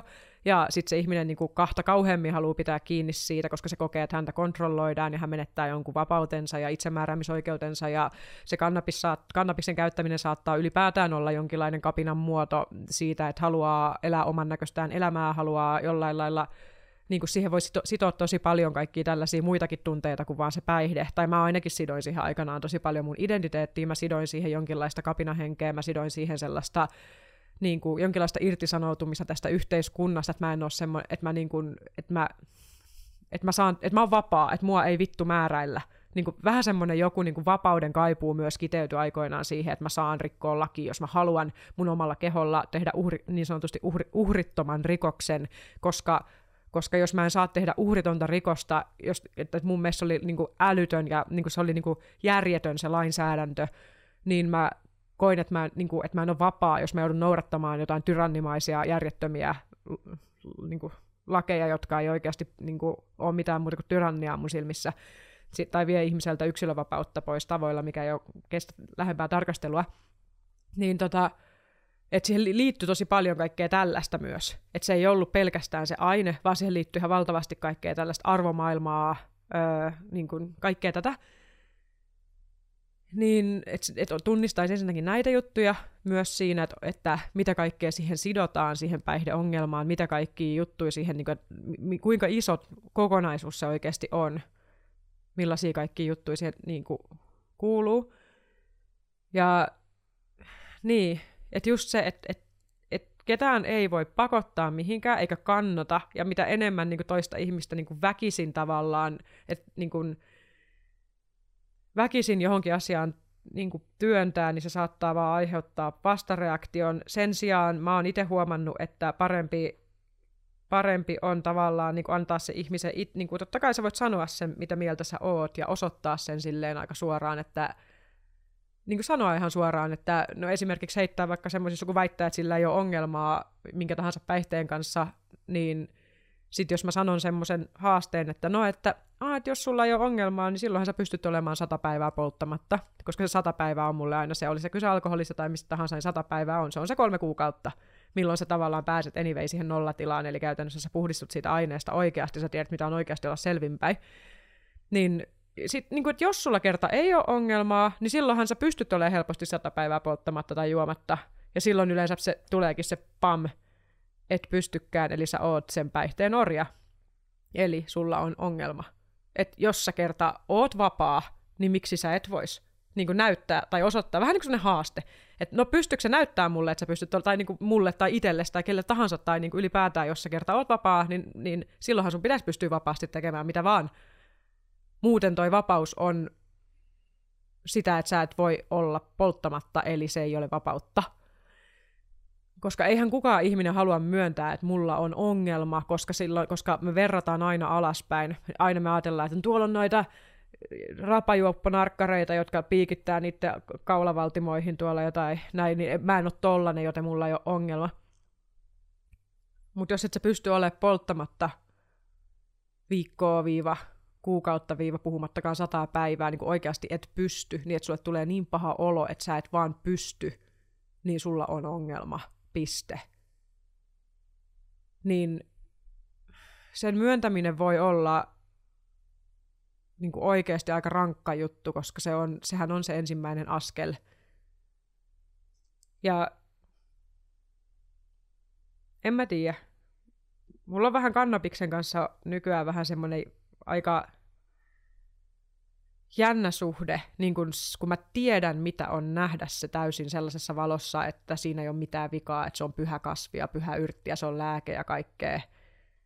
Niin joo, se on sitä, mutta sitten sen lisäksi se koko kasvi on ensinnäkin jalostettu täysin erilaiseksi kuin mitä se on ollut alun perin silloin, kun se on ollut vielä oikeasti niin kuin muinaisina aikoina ja näin, se on niin kuin, ollut semmoinen niin kuin, pyhä kasvi, niin se on ollut ensinnäkin aivan erilainen kuin verrattuna siihen, mitä jengi polttaa nykyään näitä superturbo mutantti THC-lajikkeita, jotka on niin kuin jalostettu tässä, niin kuin, niin kuin ne, ne on aivan, ne, niiden kannabinoidimäärät on, niin kuin, ne on, ne on niin kuin aivan eri lailla huumetta kuin mitä kannabis oli, on sen alkuperäisessä muodossa. Ei siinä ole niin paljon THCtä, ei ei, ei se ole niin jytkyä kuin mitä tämä nykyinen pajari mitä tuolla liikkuu, on. Se on aivan sairasta kamaa verrattuna siihen, mitä se, se, se kasvi on ihan niin kuin semmoinen vitu hulkki, semmoinen mutantti hulkki verrattuna siihen kauniiseen jumalattareen, joka se oikeasti on.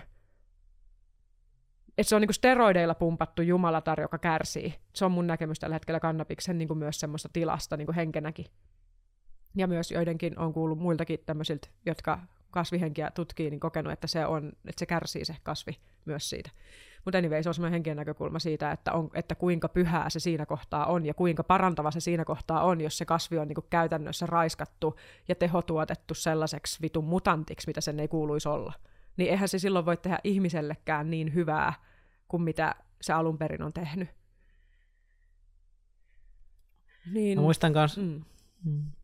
Mä muistan kans tosta, sä puhuit joskus hyvin, kannabis on lääkekasvi, niin että sitten jos se, et se lääke on johonkin vaivaan ja eihän sitä lääkettä tarvi ottaa, jos, tai että et pitäisi olla joku vaiva, joka pitää, pysty, pitää pystyä myöntämään, jos ottaa niinku lääkettä, että ei niinku mitään, mitään lääkettä kuulu ottaa koko aikaa.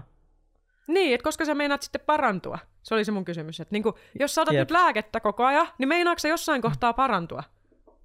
Jep, se, se oli musta tosi, tosi upea oivallus. Ja mulla on ehkä jotain semmoisia, kun jos miettii, tota, että ottaisi kannabiksen semmoisen lopettamishaasteen, sanotaan vaikka 60 päivää, sulla olisi 100, mutta 100 voi olla aika vaikea sitoutua, niin sitten just se, että millainen ihminen on, niin sekin on, että jättää kannabiksen käytön 60 päiväksi, niin sekin on semmoinen rutiini, ja sitten miten rutiiniin orientoidutaan, niin eri ihmiset orientoituu eri tavalla, että monilla saattaa olla vaikka semmoinen tiedostava asenne, joka toimii, että ajattelee vaikka, että kannabis, kannabiksen käyttö lisää sun dopamiinia. Okei, sulla on dopamiinikoukku, sä haluat kannabista nyt, koska sä kaipaat semmoista dopamiinia, mitä, mitä sä oot tottunut tähän hetkeen saamaan, ja sun dopamiinijärjestelmä on silloin sekaisin. Siinä kestää siinä voi kestää, kestää niin pitkä aika, että se dopamiinijärjestelmä Kyllä. palautuu normaaliksi, jos on ollut tosi pitkä koukku, että se voi vaikka auttaa, että jos olet 60 päivän haasteen, aina kun sun tekee mieli polttaa, sä mietit, että okei, okay, mulla on tämä dopamiinijärjestelmä, se haluaisi nyt dopamiinia, mutta pitkällä aikavälillä mulla on parempi, että mä niin normalisoin, normalisoin tämän mun dopamiinijärjestelmän, ja tämän, tota, tämän vaiheen jälkeen, jos musta tuntuu siltä, että mä oon semmoinen ihminen, että mä, mä voin silloin tällöin käyttää, mun ei tarvitse kokonaan lopettaa tätä, mutta mä nyt normalisoin eka tämän järjestelmän ja katsotaan sitten, että, että miltä niin kuin elämä näyttää. Sitten voi olla semmoista niin kuin rutiiniajattelua, tai semmoista, niin kuin, ei rutiini, kun siis se liittyy vastuullisuusajatteluun, että tekee sitten semmoisen niin kuin, y- yhteisen vastuun, että sulla on joku vastuuhenkilö, jolle sä raportoit joka päivä, että, että okei, en tota, en, en polttanut tänään, day, day two is done, ja sitten saat jotain niin vertaissupporttia, että toi on niin kuin tieteellisesti tosi tutkittu tapa kaikenlaisissa rutiineissa saada niitä käyntiin, että sä, niin kuin, sä pidät tämmöistä yhteistä vastuullisuutta, ja se toimii monesti parhaiten myös silleen, että jos sulla on joku toinen kaveri, sillä voi olla kans, että se haluaa lopettaa kannabiksen käytön, mutta se ei ole pakollista, sillä voi olla joku toinen ongelma, vaikka että se haluaa päivittäin tehdä 20 punnerusta tai ihan mitä tahansa, niin teillä on niin semmoinen yhteinen vastuullisuus. Se tekee joka päivä ne 20 punnerusta, se raportoi sulle. Sä oot polttamat kannabista, sä raportoit sille. Että semmoista niin kuin social support, mm. supporttia siinä mielessä. Ja voi myös olla semmoista, mulla oli yksi kaveri, joka lopetti nuuskan käytön, niin hän sanoi, että häntä auttoi tosi paljon se, että hän niin kuin luki siitä nuuskan käytön lopet, lopettamisesta, mitä kaikkea se aiheutti. Just niin kuin, no siinäkin liittyy dopamiini, dopamiinijärjestelmän semmoista niin kuin, niin kuin sekoamista siihen käyttöön, ja siihen liittyy fyysisiä päänsärkuoireita ja vastaavia, mitkä niin kuin, pitää hyväksyä, että ne niin kuin jossain vaiheessa menee pois, mutta niistä joutuu niin kuin, nyt kärsiä. Mm. Et, et siinä voi vaikka samaan aikaan, jos on niin kuin lähtenyt sen lopetuksen tielle, niin lukee, lukee vaikka siitä lopettamisesta ja myös siitä, että miten se voi olla vaikka pitkällä käytöllä, miten se voisi olla haitallista ja, ja niin kuin tutkia sitä aihetta samalla ja sitten tehdä semmoisia tietoisempia päätöksiä siitä, kun jos se käyttö on vähän niin kuin lähtenyt silleen niin kuin luisuun lapasesta, että eihän se nyt tota, ole, ole loppupeleissä mikään, niin kuin, se on aika vaaraton päihde niin kuin silleen pähkinänkuoressa, mutta sitten jos se käyttö lähtee lapasesta, niin siitä voi olla niin kuin monia monia haittoja elämällä, just niin kuin mielenterveyshaittoja, dopamiinijärjestelmällä ja muulle, että, että lukee niistä oikeasti ja sitten tekee niin kuin uuden tiedon valossa tietoisen päätöksen siitä, että mitä mä nyt haluan tehdä, että haluanko mä, niin kuin, mä että se on taas päivittäistä vai, vai tota, haluanko mä jotenkin niin kuin tutkailla tätä mun tekemistä tarkemmin. Niin, mulla ainakin, mä en silloin kun mä vielä poltin, niin mä en edes tiennyt ja ymmärtänyt miten eri ihminen mä oon silloin, kun mä en polta. Siis e, mulla ei ollut mitään käryä, kuka mä, niin kuin, että mulla oli vaan jotain mielikuvia, että no sit jos mä en polta, niin sit mä oon varmaan, en, niin kuin, et, et, en mä oon varmaan sen kummempi. Mutta totuus oli, että kun mä lopetin polttamisen, ja mä oikeasti niin kuin, oli mennyt vaikka kolme-neljä kuukautta, niin mun koko olemus muuttu. Musta tuli helvetisti skarpimpi, kir- mun, musta must tuli kirkkaampi, musta tuli iloisempi, energisempi. Öö, mä en pyörittänyt niin paljon negatiivisia kelloja, mä en pelännyt, musta tuli positiivisempi monella tavalla, koska mulla se kannabis toi paljon sellaista vähän niin kuin kaikkia sellaisia ihme, vähän vainoharhaisia ajatuksia ja sellaista niin kuin kuumottamista ja syyllisyyttä ja häpeää, tosi, tosi semmoisia darkkeja keloja paljon. Ja niin kuin semmoista, ja sitten se näennäinen rentoutuminen – mitä se tavallaan joo toi, niin itse asiassa kun mä, niin se myöhemmin korvautui mulla vaikka meditaatiolla ja erilaisilla henkisillä harjoituksilla ylipäätään semmoisella niin kuin sen sijaan, että mä sillä kannabiksella hain sitä henkistä yhteyttä jonkin, tai hain sitä feminiinistä aspektia mun elämään, eli sellaista mystistä ja henkistä ja savuista ja sellaista jotain diippiä yhteyttä, niin siitä tulikin yhtäkkiä mun koko elämä niin kuin tavallaan, että, että mun ei tarvinnut enää polttaa, vaan mä päädyinkin itse asiassa niin kuin täyden mun koko elämän ajamaan semmoiseen pisteeseen, että mun koko elämä on sitä mystistä henkistä yhteyttä, eikä vaan iltaisin, kun mä poltan. Että tavallaan semmoinen, että, että siinä tapahtui semmoisia asioita, mitä mä en olisi ikinä osannut arvata, Että tavallaan sitä, että, että ehkä mun niin neuvo tässä kohtaa on niin se, että jos ihmisellä ei ole kokemusta siitä, että millainen minä olen ilman tätä päihdettä, niin kaikki, mitä sä siitä kelaat tällä hetkellä, on bullshittia. Että ainoastaan sillä, että sä kokeilet sitä, niin sä et tavallaan menetä mitään siinä, että sä kokeilet sen. Siis silleen. Että jos kerta ihminen on niin varma siitä, että tässä päihteessä ei ole mitään vikaa, tämä on helvetin hyvä juttu mun elämälle, niin mitä haittaa siitä olisi, että sä kokeilisit sen sata päivää ja oikeasti näkisit oikeasti, kuka, mi, millainen se on, koska itse asiassa se tekee myös aivokemiallisesti ihan hyvää, ja mille tahansa asialle tekee hyvää ottaa siitä tauko ja fresauttaa vähän, niin kuin haastaa vähän itteensä. Et joskus tekee tosi hyvää a- antaa itsellensä haasteita ja ottaa se vähän semmoisena niin avantouintina niin kuin tyyppisesti, että nyt mä, niin kuin, oh, että mä vähän niin kuin otan tämän kärsimyksen ja tämän vastaan niin kuin ihan silleen, että mä nyt, nyt mä, niin kuin, mä, mä vähän karasen itteeni ja mä otan tämän sata päivää semmoisena vähän niin kuin, että tämä on tämmöinen pitkä paasto kautta, niin kuin, suhtautuu siihen samalla tavalla kuin paastoon tai avantouintiin tai kylmiin suihkuihin tai mihin tahansa tämmöiseen, että sä niin kuin, suht, että, niin kuin kokeilee silleen, antaa itsellensä mahdollisuuden niin kuin fresauttaa, fresauttaa sen, niin, et, niin koska, koska mitä va, mit, mik, miksei, miksi ei tavallaan. Ja niin kuin, että ei siinä mitään menetä niin kuin sillä tavalla. Että ainoastaan, mutta sitten niin kuin, kun siinä seuraa usein ne, että ei saa vaikka unta. Et se, on se, se oli mulla semmoinen, silloin kun mä lopetin, jos mä mietin semmoisia konkreettisia juttuja, mitkä mua auttoi, oli, öö, mä käytin silloin tota nenätupakkaa, tota hapeeta, rapea, hapea, mikä puhalletaan tänne nenän sivuille, semmoinen samaanitupakka. Se oli se, minkä piirissä me ekan kerran, kerran tavattiin, mä muistan vielä siellä. Joo, kun mä annoin sulle headshotin. Joo, mulla oli joku paha olo ja sitten sit se Jeesus jotenkin, se oli meidän eka, eka kohta. Joo, joo. Joo, mm. joo, eli tota, se on tämmöinen nenätupakka, mikä puhalletaan semmoisella pampupiipulla nenän sivuille, ja sitten sen kanssa meditoidaan joku partti, ja sitten se tyhä, niinku, niissätään pois. Eli siinä on tuhkaa, tupakkaa ja eri yrttejä. Amazoniassa paljon käytetty, Amazonia heimojen käyttämä ja valmistama.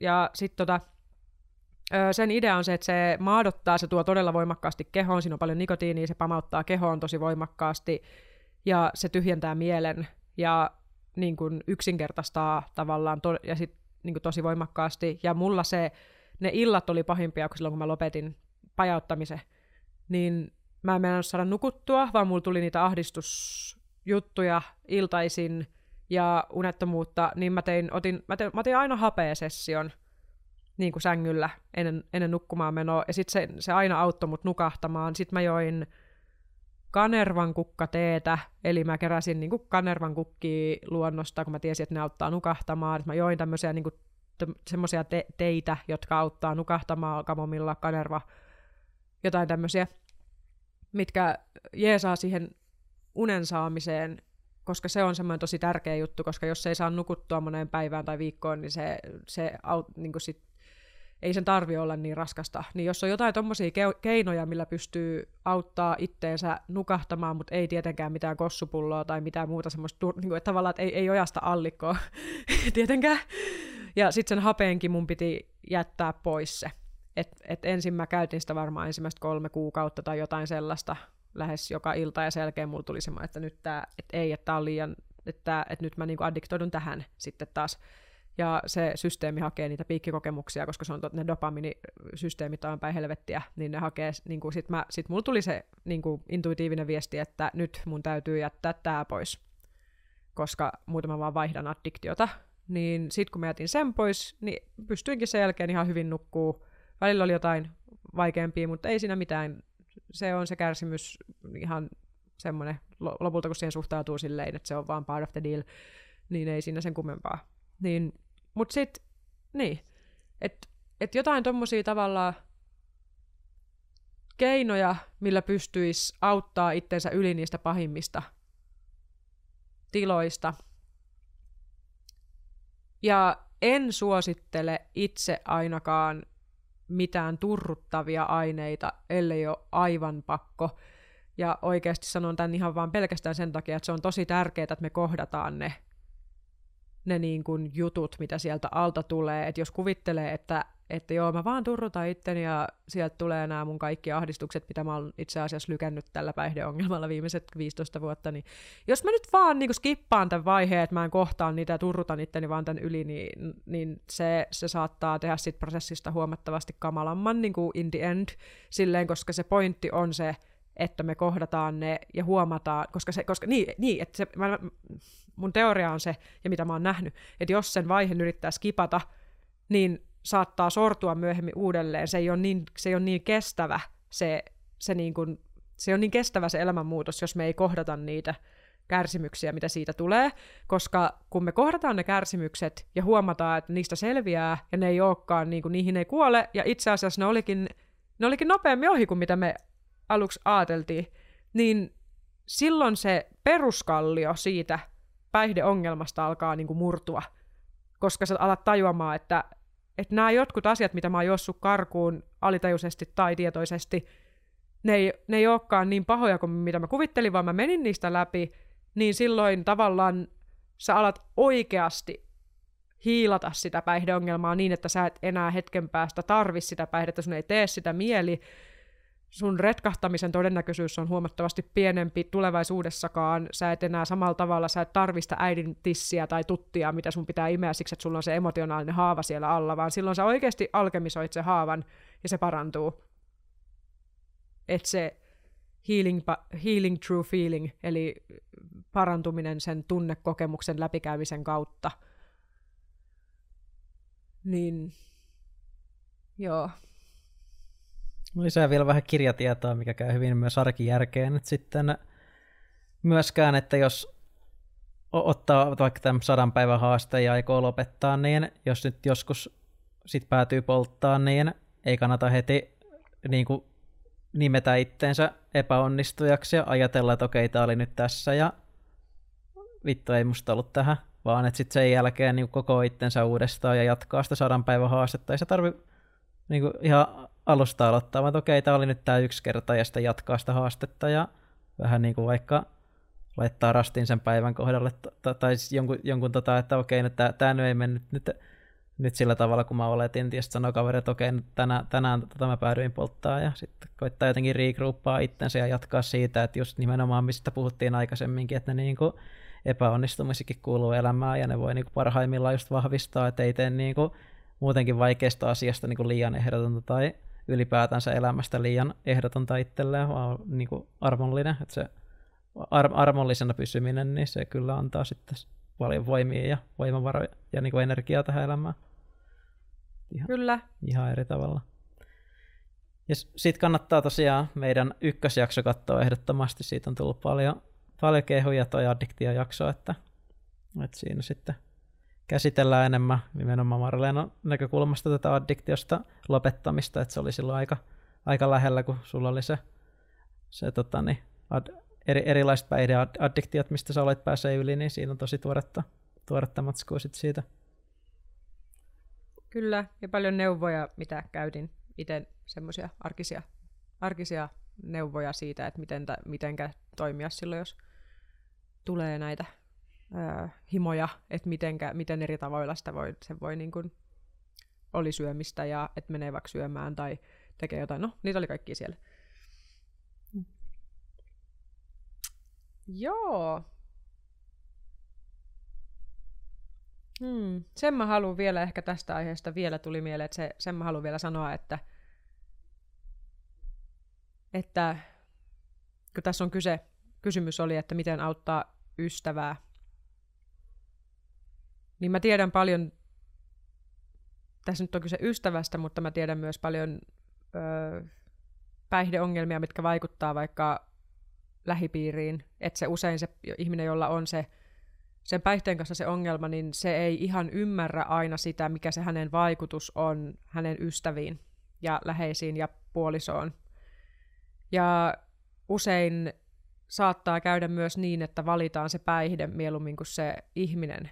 Eli käytännössä niin kun joku sanoo sulle, että hei, että toi sun käyttäminen satuttaa mua, sä et, että että, niin kuin, että mä toivoisin, että sä lopettaisit tai vähentäisit tai miettisit tätä sun ongelmaa tai olisit edes joskus selvinpäin ihan vaan siksi, että, että sunkaan olisi niin kiva hengata selvinpäinkin, niin mä oon nähnyt tosi paljon sitä, että sit vaan ajatellaan, että se toinen on vaan niuhottaja.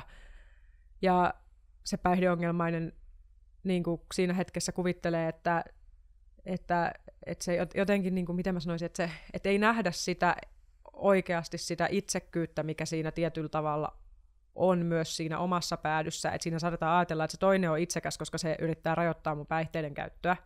Niin joo, tietyssä määrin joo, koska jokaisella on oikeus tehdä itsellensä mitä haluaa, se on ihan totta.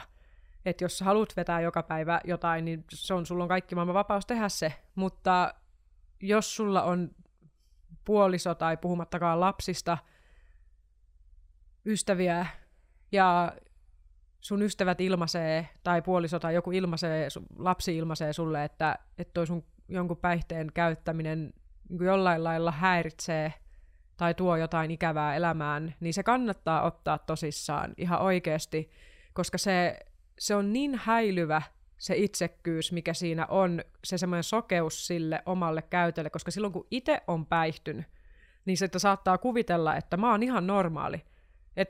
Mutta se toinen ihminen, joka on selvinpäin, niin se, se, on, se ei ole sama asia olla pilvessä ja olla selvinpäin, vaikka se tuntuu itsestä siltä, että tässä mä oon nyt oma itteni niin se toinen ihminen kuitenkin kokee, että toi toinen on pilvessä. Se ei oo, se, sä et värähtele samalla taajuudella tyyli sen toisen kanssa, tai miten se nyt voisi sanoa silleen, että et kyllä muakin niinku on surettanut monta kertaa se, että mullakin on ystäviä, joita mä näen todella harvoin selvinpäin, ja ei siinä mitään, totta kai mä voin hengata heidän kanssa, vaikka he on pilvessä vittu ihan sama missä, niin mä voin hengata heidän kanssa ja olla siinä läsnä, mutta mulla on usein siinä semmoinen suru, kun mä oon itse vaikka selvinpäin siinä ja toinen on vaikka pilvessä, niin mä tunnen sen, että me ei olla ihan täysin samassa. Se toinen on niin kuin vähän jossakin pikkasen niin kuin muualla ja se, se, on, se on tavallaan läsnä ja käyttäytyy tavallaan ihan normaalisti ja sen kanssa voi nauraa ja katsoa leffaa tai mitä vaan jutella ja kaikkea, mutta silti siinä on joku sumuverho siinä meidän välissä, että me ei olla samalla taajuudella verrattuna siihen, että me ollaan molemmat selvinpäin niin, niin se ihminen, joka on päihtynyt, mä oon itse ollut tässä tilanteessa, siksi mä en sano tätä niin kuin Jeesustelijana, vaan mä sanon tämän itse häpeää ja syyllisyyttä kokevana entisenä päihdeongelmaisena, että mä en nähnyt silloin sitä, miten paljon mä satutin mun ympärillä olevia ihmisiä sillä mun kuosittamisella. Sillä, että mä tuun kännissä kotiin ja mun kumppani on siellä silleen niin kuin ja mä vaan luuppaan jotain juttuja, enkä seuraavana päivänä muista tyyliin juuri mitään, ja se toinen on ihan silleen, että vittu sait ihan perseestä, että sä vaan niinku toistit jonkun kaksi tuntia jotain, jotain yhtä, yhtä samaa tarinaa, ja ja mä, mä luulin, että meillä oli tosi kivaa. Mulla oli semmoinen muistijälki, että mä, mä tulin kotiin ja me juteltiin ja meillä oli tosi kivaa. Ja toinen oli silleen, että joo, että sulla ehkä oli, mutta mulla ei. Ja silloin mä, niin kuin, mä, se oli niin häpeällistä kohdata se, että mä, että mä niin kuin satutan ihmisiä mun päihteiden käytöllä, koska mä vaan luuppasin sitä, että mulla on oikeus, mulla on oikeus, mulla on oikeus, tää on mun, tää on mun, hen, mun vapaus, että älä puutu mun vapauteen, tai mutta nyt jälkikäteen mä oon ollut ihan silleen, ei helvetti, että vittu mä oon ollut itsekäs, että mä, että mä oon ollut täysin sokea sille, sille niin kuin tilalle, missä mä oon ollut, ja miten paljon surua ja kaikkea niin kuin mua hä, niin kuin hävettää niin kuin edes ajatella sitä kaikkea, miten nolo mä oon ollut, miten miltä se on näyttänyt sen toisen silmissä, joka on selvinpäin, joka joutuu niin kuin tavallaan täysin selvinpäin katsomaan sitä vierestä, sitä mun päihtynyttä tilaa, vaikka mä oon ajatellut siinä kohtaa, että mä oon ihan normaali tässä näin. Ja totta kai onhan se niin kuin näin. Et siis, ja mä oon elänyt semmoisessa lapsuudessakin, missä näitä teemoja on käsitelty. Ja niin kuin, et, et mä suosittelen niin kuin pohtimaan tätä, puolta, vaikka se onkin kivulias juttu kohdata, että miten se oma päihteiden käyttö oikeasti vaikuttaa niihin ihmisiin ympärille, jotka, jotka ilma, varsinkin jos ne ilmaisee siitä edes, edes hienovaraisesti, että voisit vähän miettiä. Ja ehkä siinä voisi olla jotain perää. Jotain näe itse.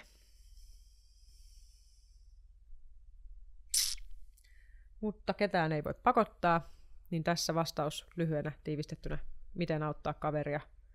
Auttaa kaveria tulla tietoiseksi, antaa sille positiivinen haaste, että kokeilepa, mutta jos se ei halua kokeilla, ei halua nähdä sitä, niin mitä vähemmän sä pakotat, niin ehkä sen parempi, ja, mutta se ei tarkoita, että sun pitäisi hyväksyä tai kannustaa tai mitään, vaan että luota siihen, että kun sä oot sanonut sen, mitä sä oot sydämestä sanonut, rehellisesti ja suoraan, toista ihmistä määräilemättä tai painostamatta, sanot vaan, miltä susta tuntuu oikeasti, että sä haluaisit olla sen kanssa selvinpäin enemmän, tai niin kuin kerrot, näytät sen sun surun vaikka, että olisi kiva olla sun kanssa selvinpäin, että mä kaipaan sua, mä kaipaan sitä, kuka sä olit, tai oot selvinpäin, ja mua har- mä, mä koen, niin kuin kerrot rehellisesti, mitä sä koet sun sydämestä käsin, vaikka niin kuin oikeasti, jos se asia on sulle kivulias, niin näytät sen sun kivun.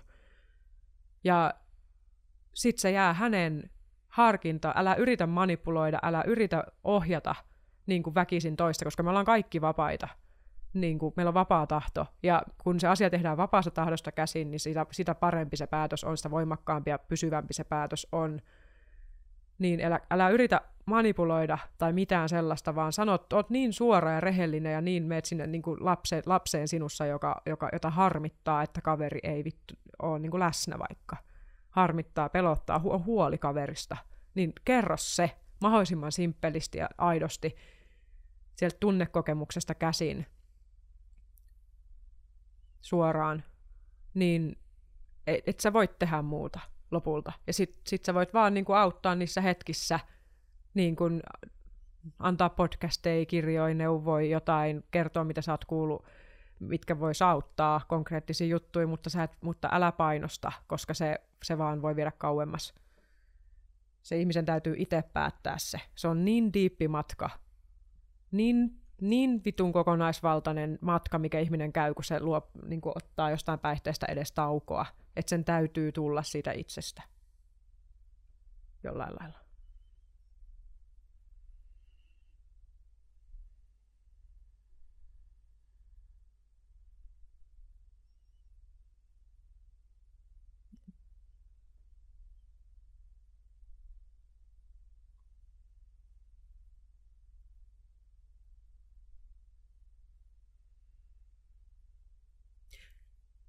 Ja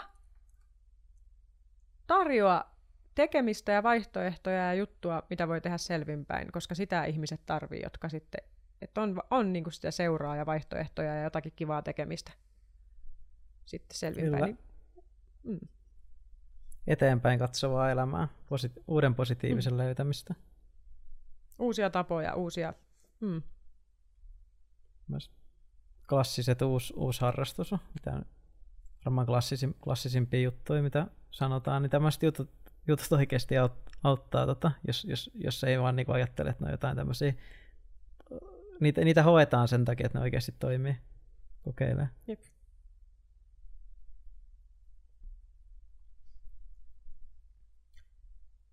Olisiko se sitten tältä erää siinä, vai onko sulla erääkö vielä jotakin tähän?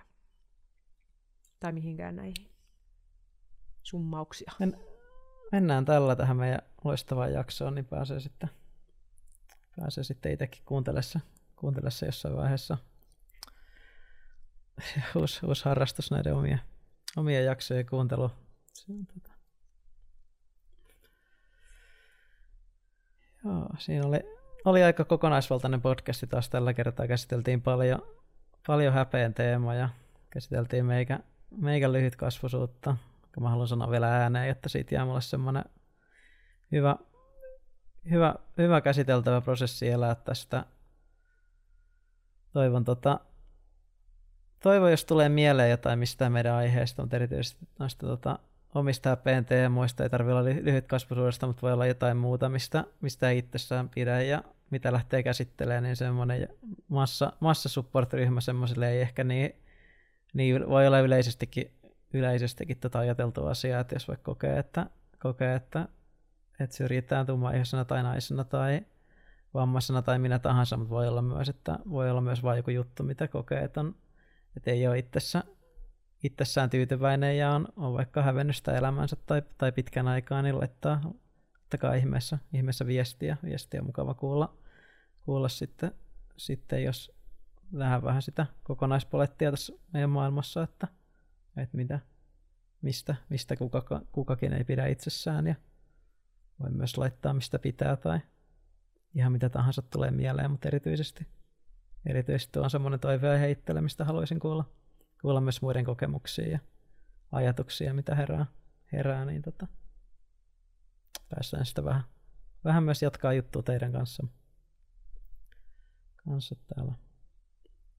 Kysymyksiä voi esittää, ainakin YouTubessa on tämän videon alapuolella semmoinen linkki, mistä voi esittää kysymyksiä. Se on jokaisen jakson alle laitettu linkkinä, niin se on semmoinen lomake. Ja siitä kysymys Mirja Marleena podcastiin, niin pistäkää tulee uutta aivopähkinää kuule vaan. Kyllä, nyt on kysymykset loppuun, niin voidaan sitten taas kerran vastailla, vastailla kun keritään tai pitää vastailu teemajaksoja ihan, ihan tota, niin, mikä milloinkin tuntuu hyvältä, mutta kiitos, kiitos tästä, tästä taas kovasti ja toivon, sulla on nyt uudet, uudet tuulet tulossa, toivotan paljon onneita musavideon nauhoittamiseen, että saa jotain tämmöistä genrejä rikkovaa upeata, upeata settiä pääsee sitten tota, saadaan sitten tänne kanssa meidän kuulijoille jakaa ja, jakaa ja tota, toivon, että, toivotaan, että toteutuu kaikki, kaikki tota Meksikon matkat ja muut, niin on sitten ihan taas, taas huomata, että mitä, mitä tapahtuu. Tapahtuu sitten Joo, myötä. Kiitos kaikille kysymyksien esittäjille. Tässä oli aikamoinen rupeama. Montakohan jaksoa me ollaan tässä näihin vastailtu. Ihan mielettömiä, mielettömiä kysymyksiä. Ja, ja tota, joo, kiitos. Ja mä tota, mm katsotaan, miten elämä vie tästä eteenpäin. Onko seuraava jakso sitten suoraan Mexicoon? Mulla on sombrero päässä kuule siellä ja mä, jossain ma- mä oon menossa Maija-temppeleille, jos mä oon menossa sinne. Niin, wow. niin tota, mä lähet, voin tuoda teille terveisiä tota, muinaisista, muinaisilta majoilta ja niiden meiningeiltä. Niin mm. tota, katsotaan, että voisiko seuraava jakso mahdollisesti olla sieltä vai antaako pandemiatilanne myöden ja ylipäätään en, en tota, en odota mitään, mutta odotan silti inno, innoissani. Joo. Annan tälle mahdollisuudelle myös paljon kipinää. Kiitos. Kiitos.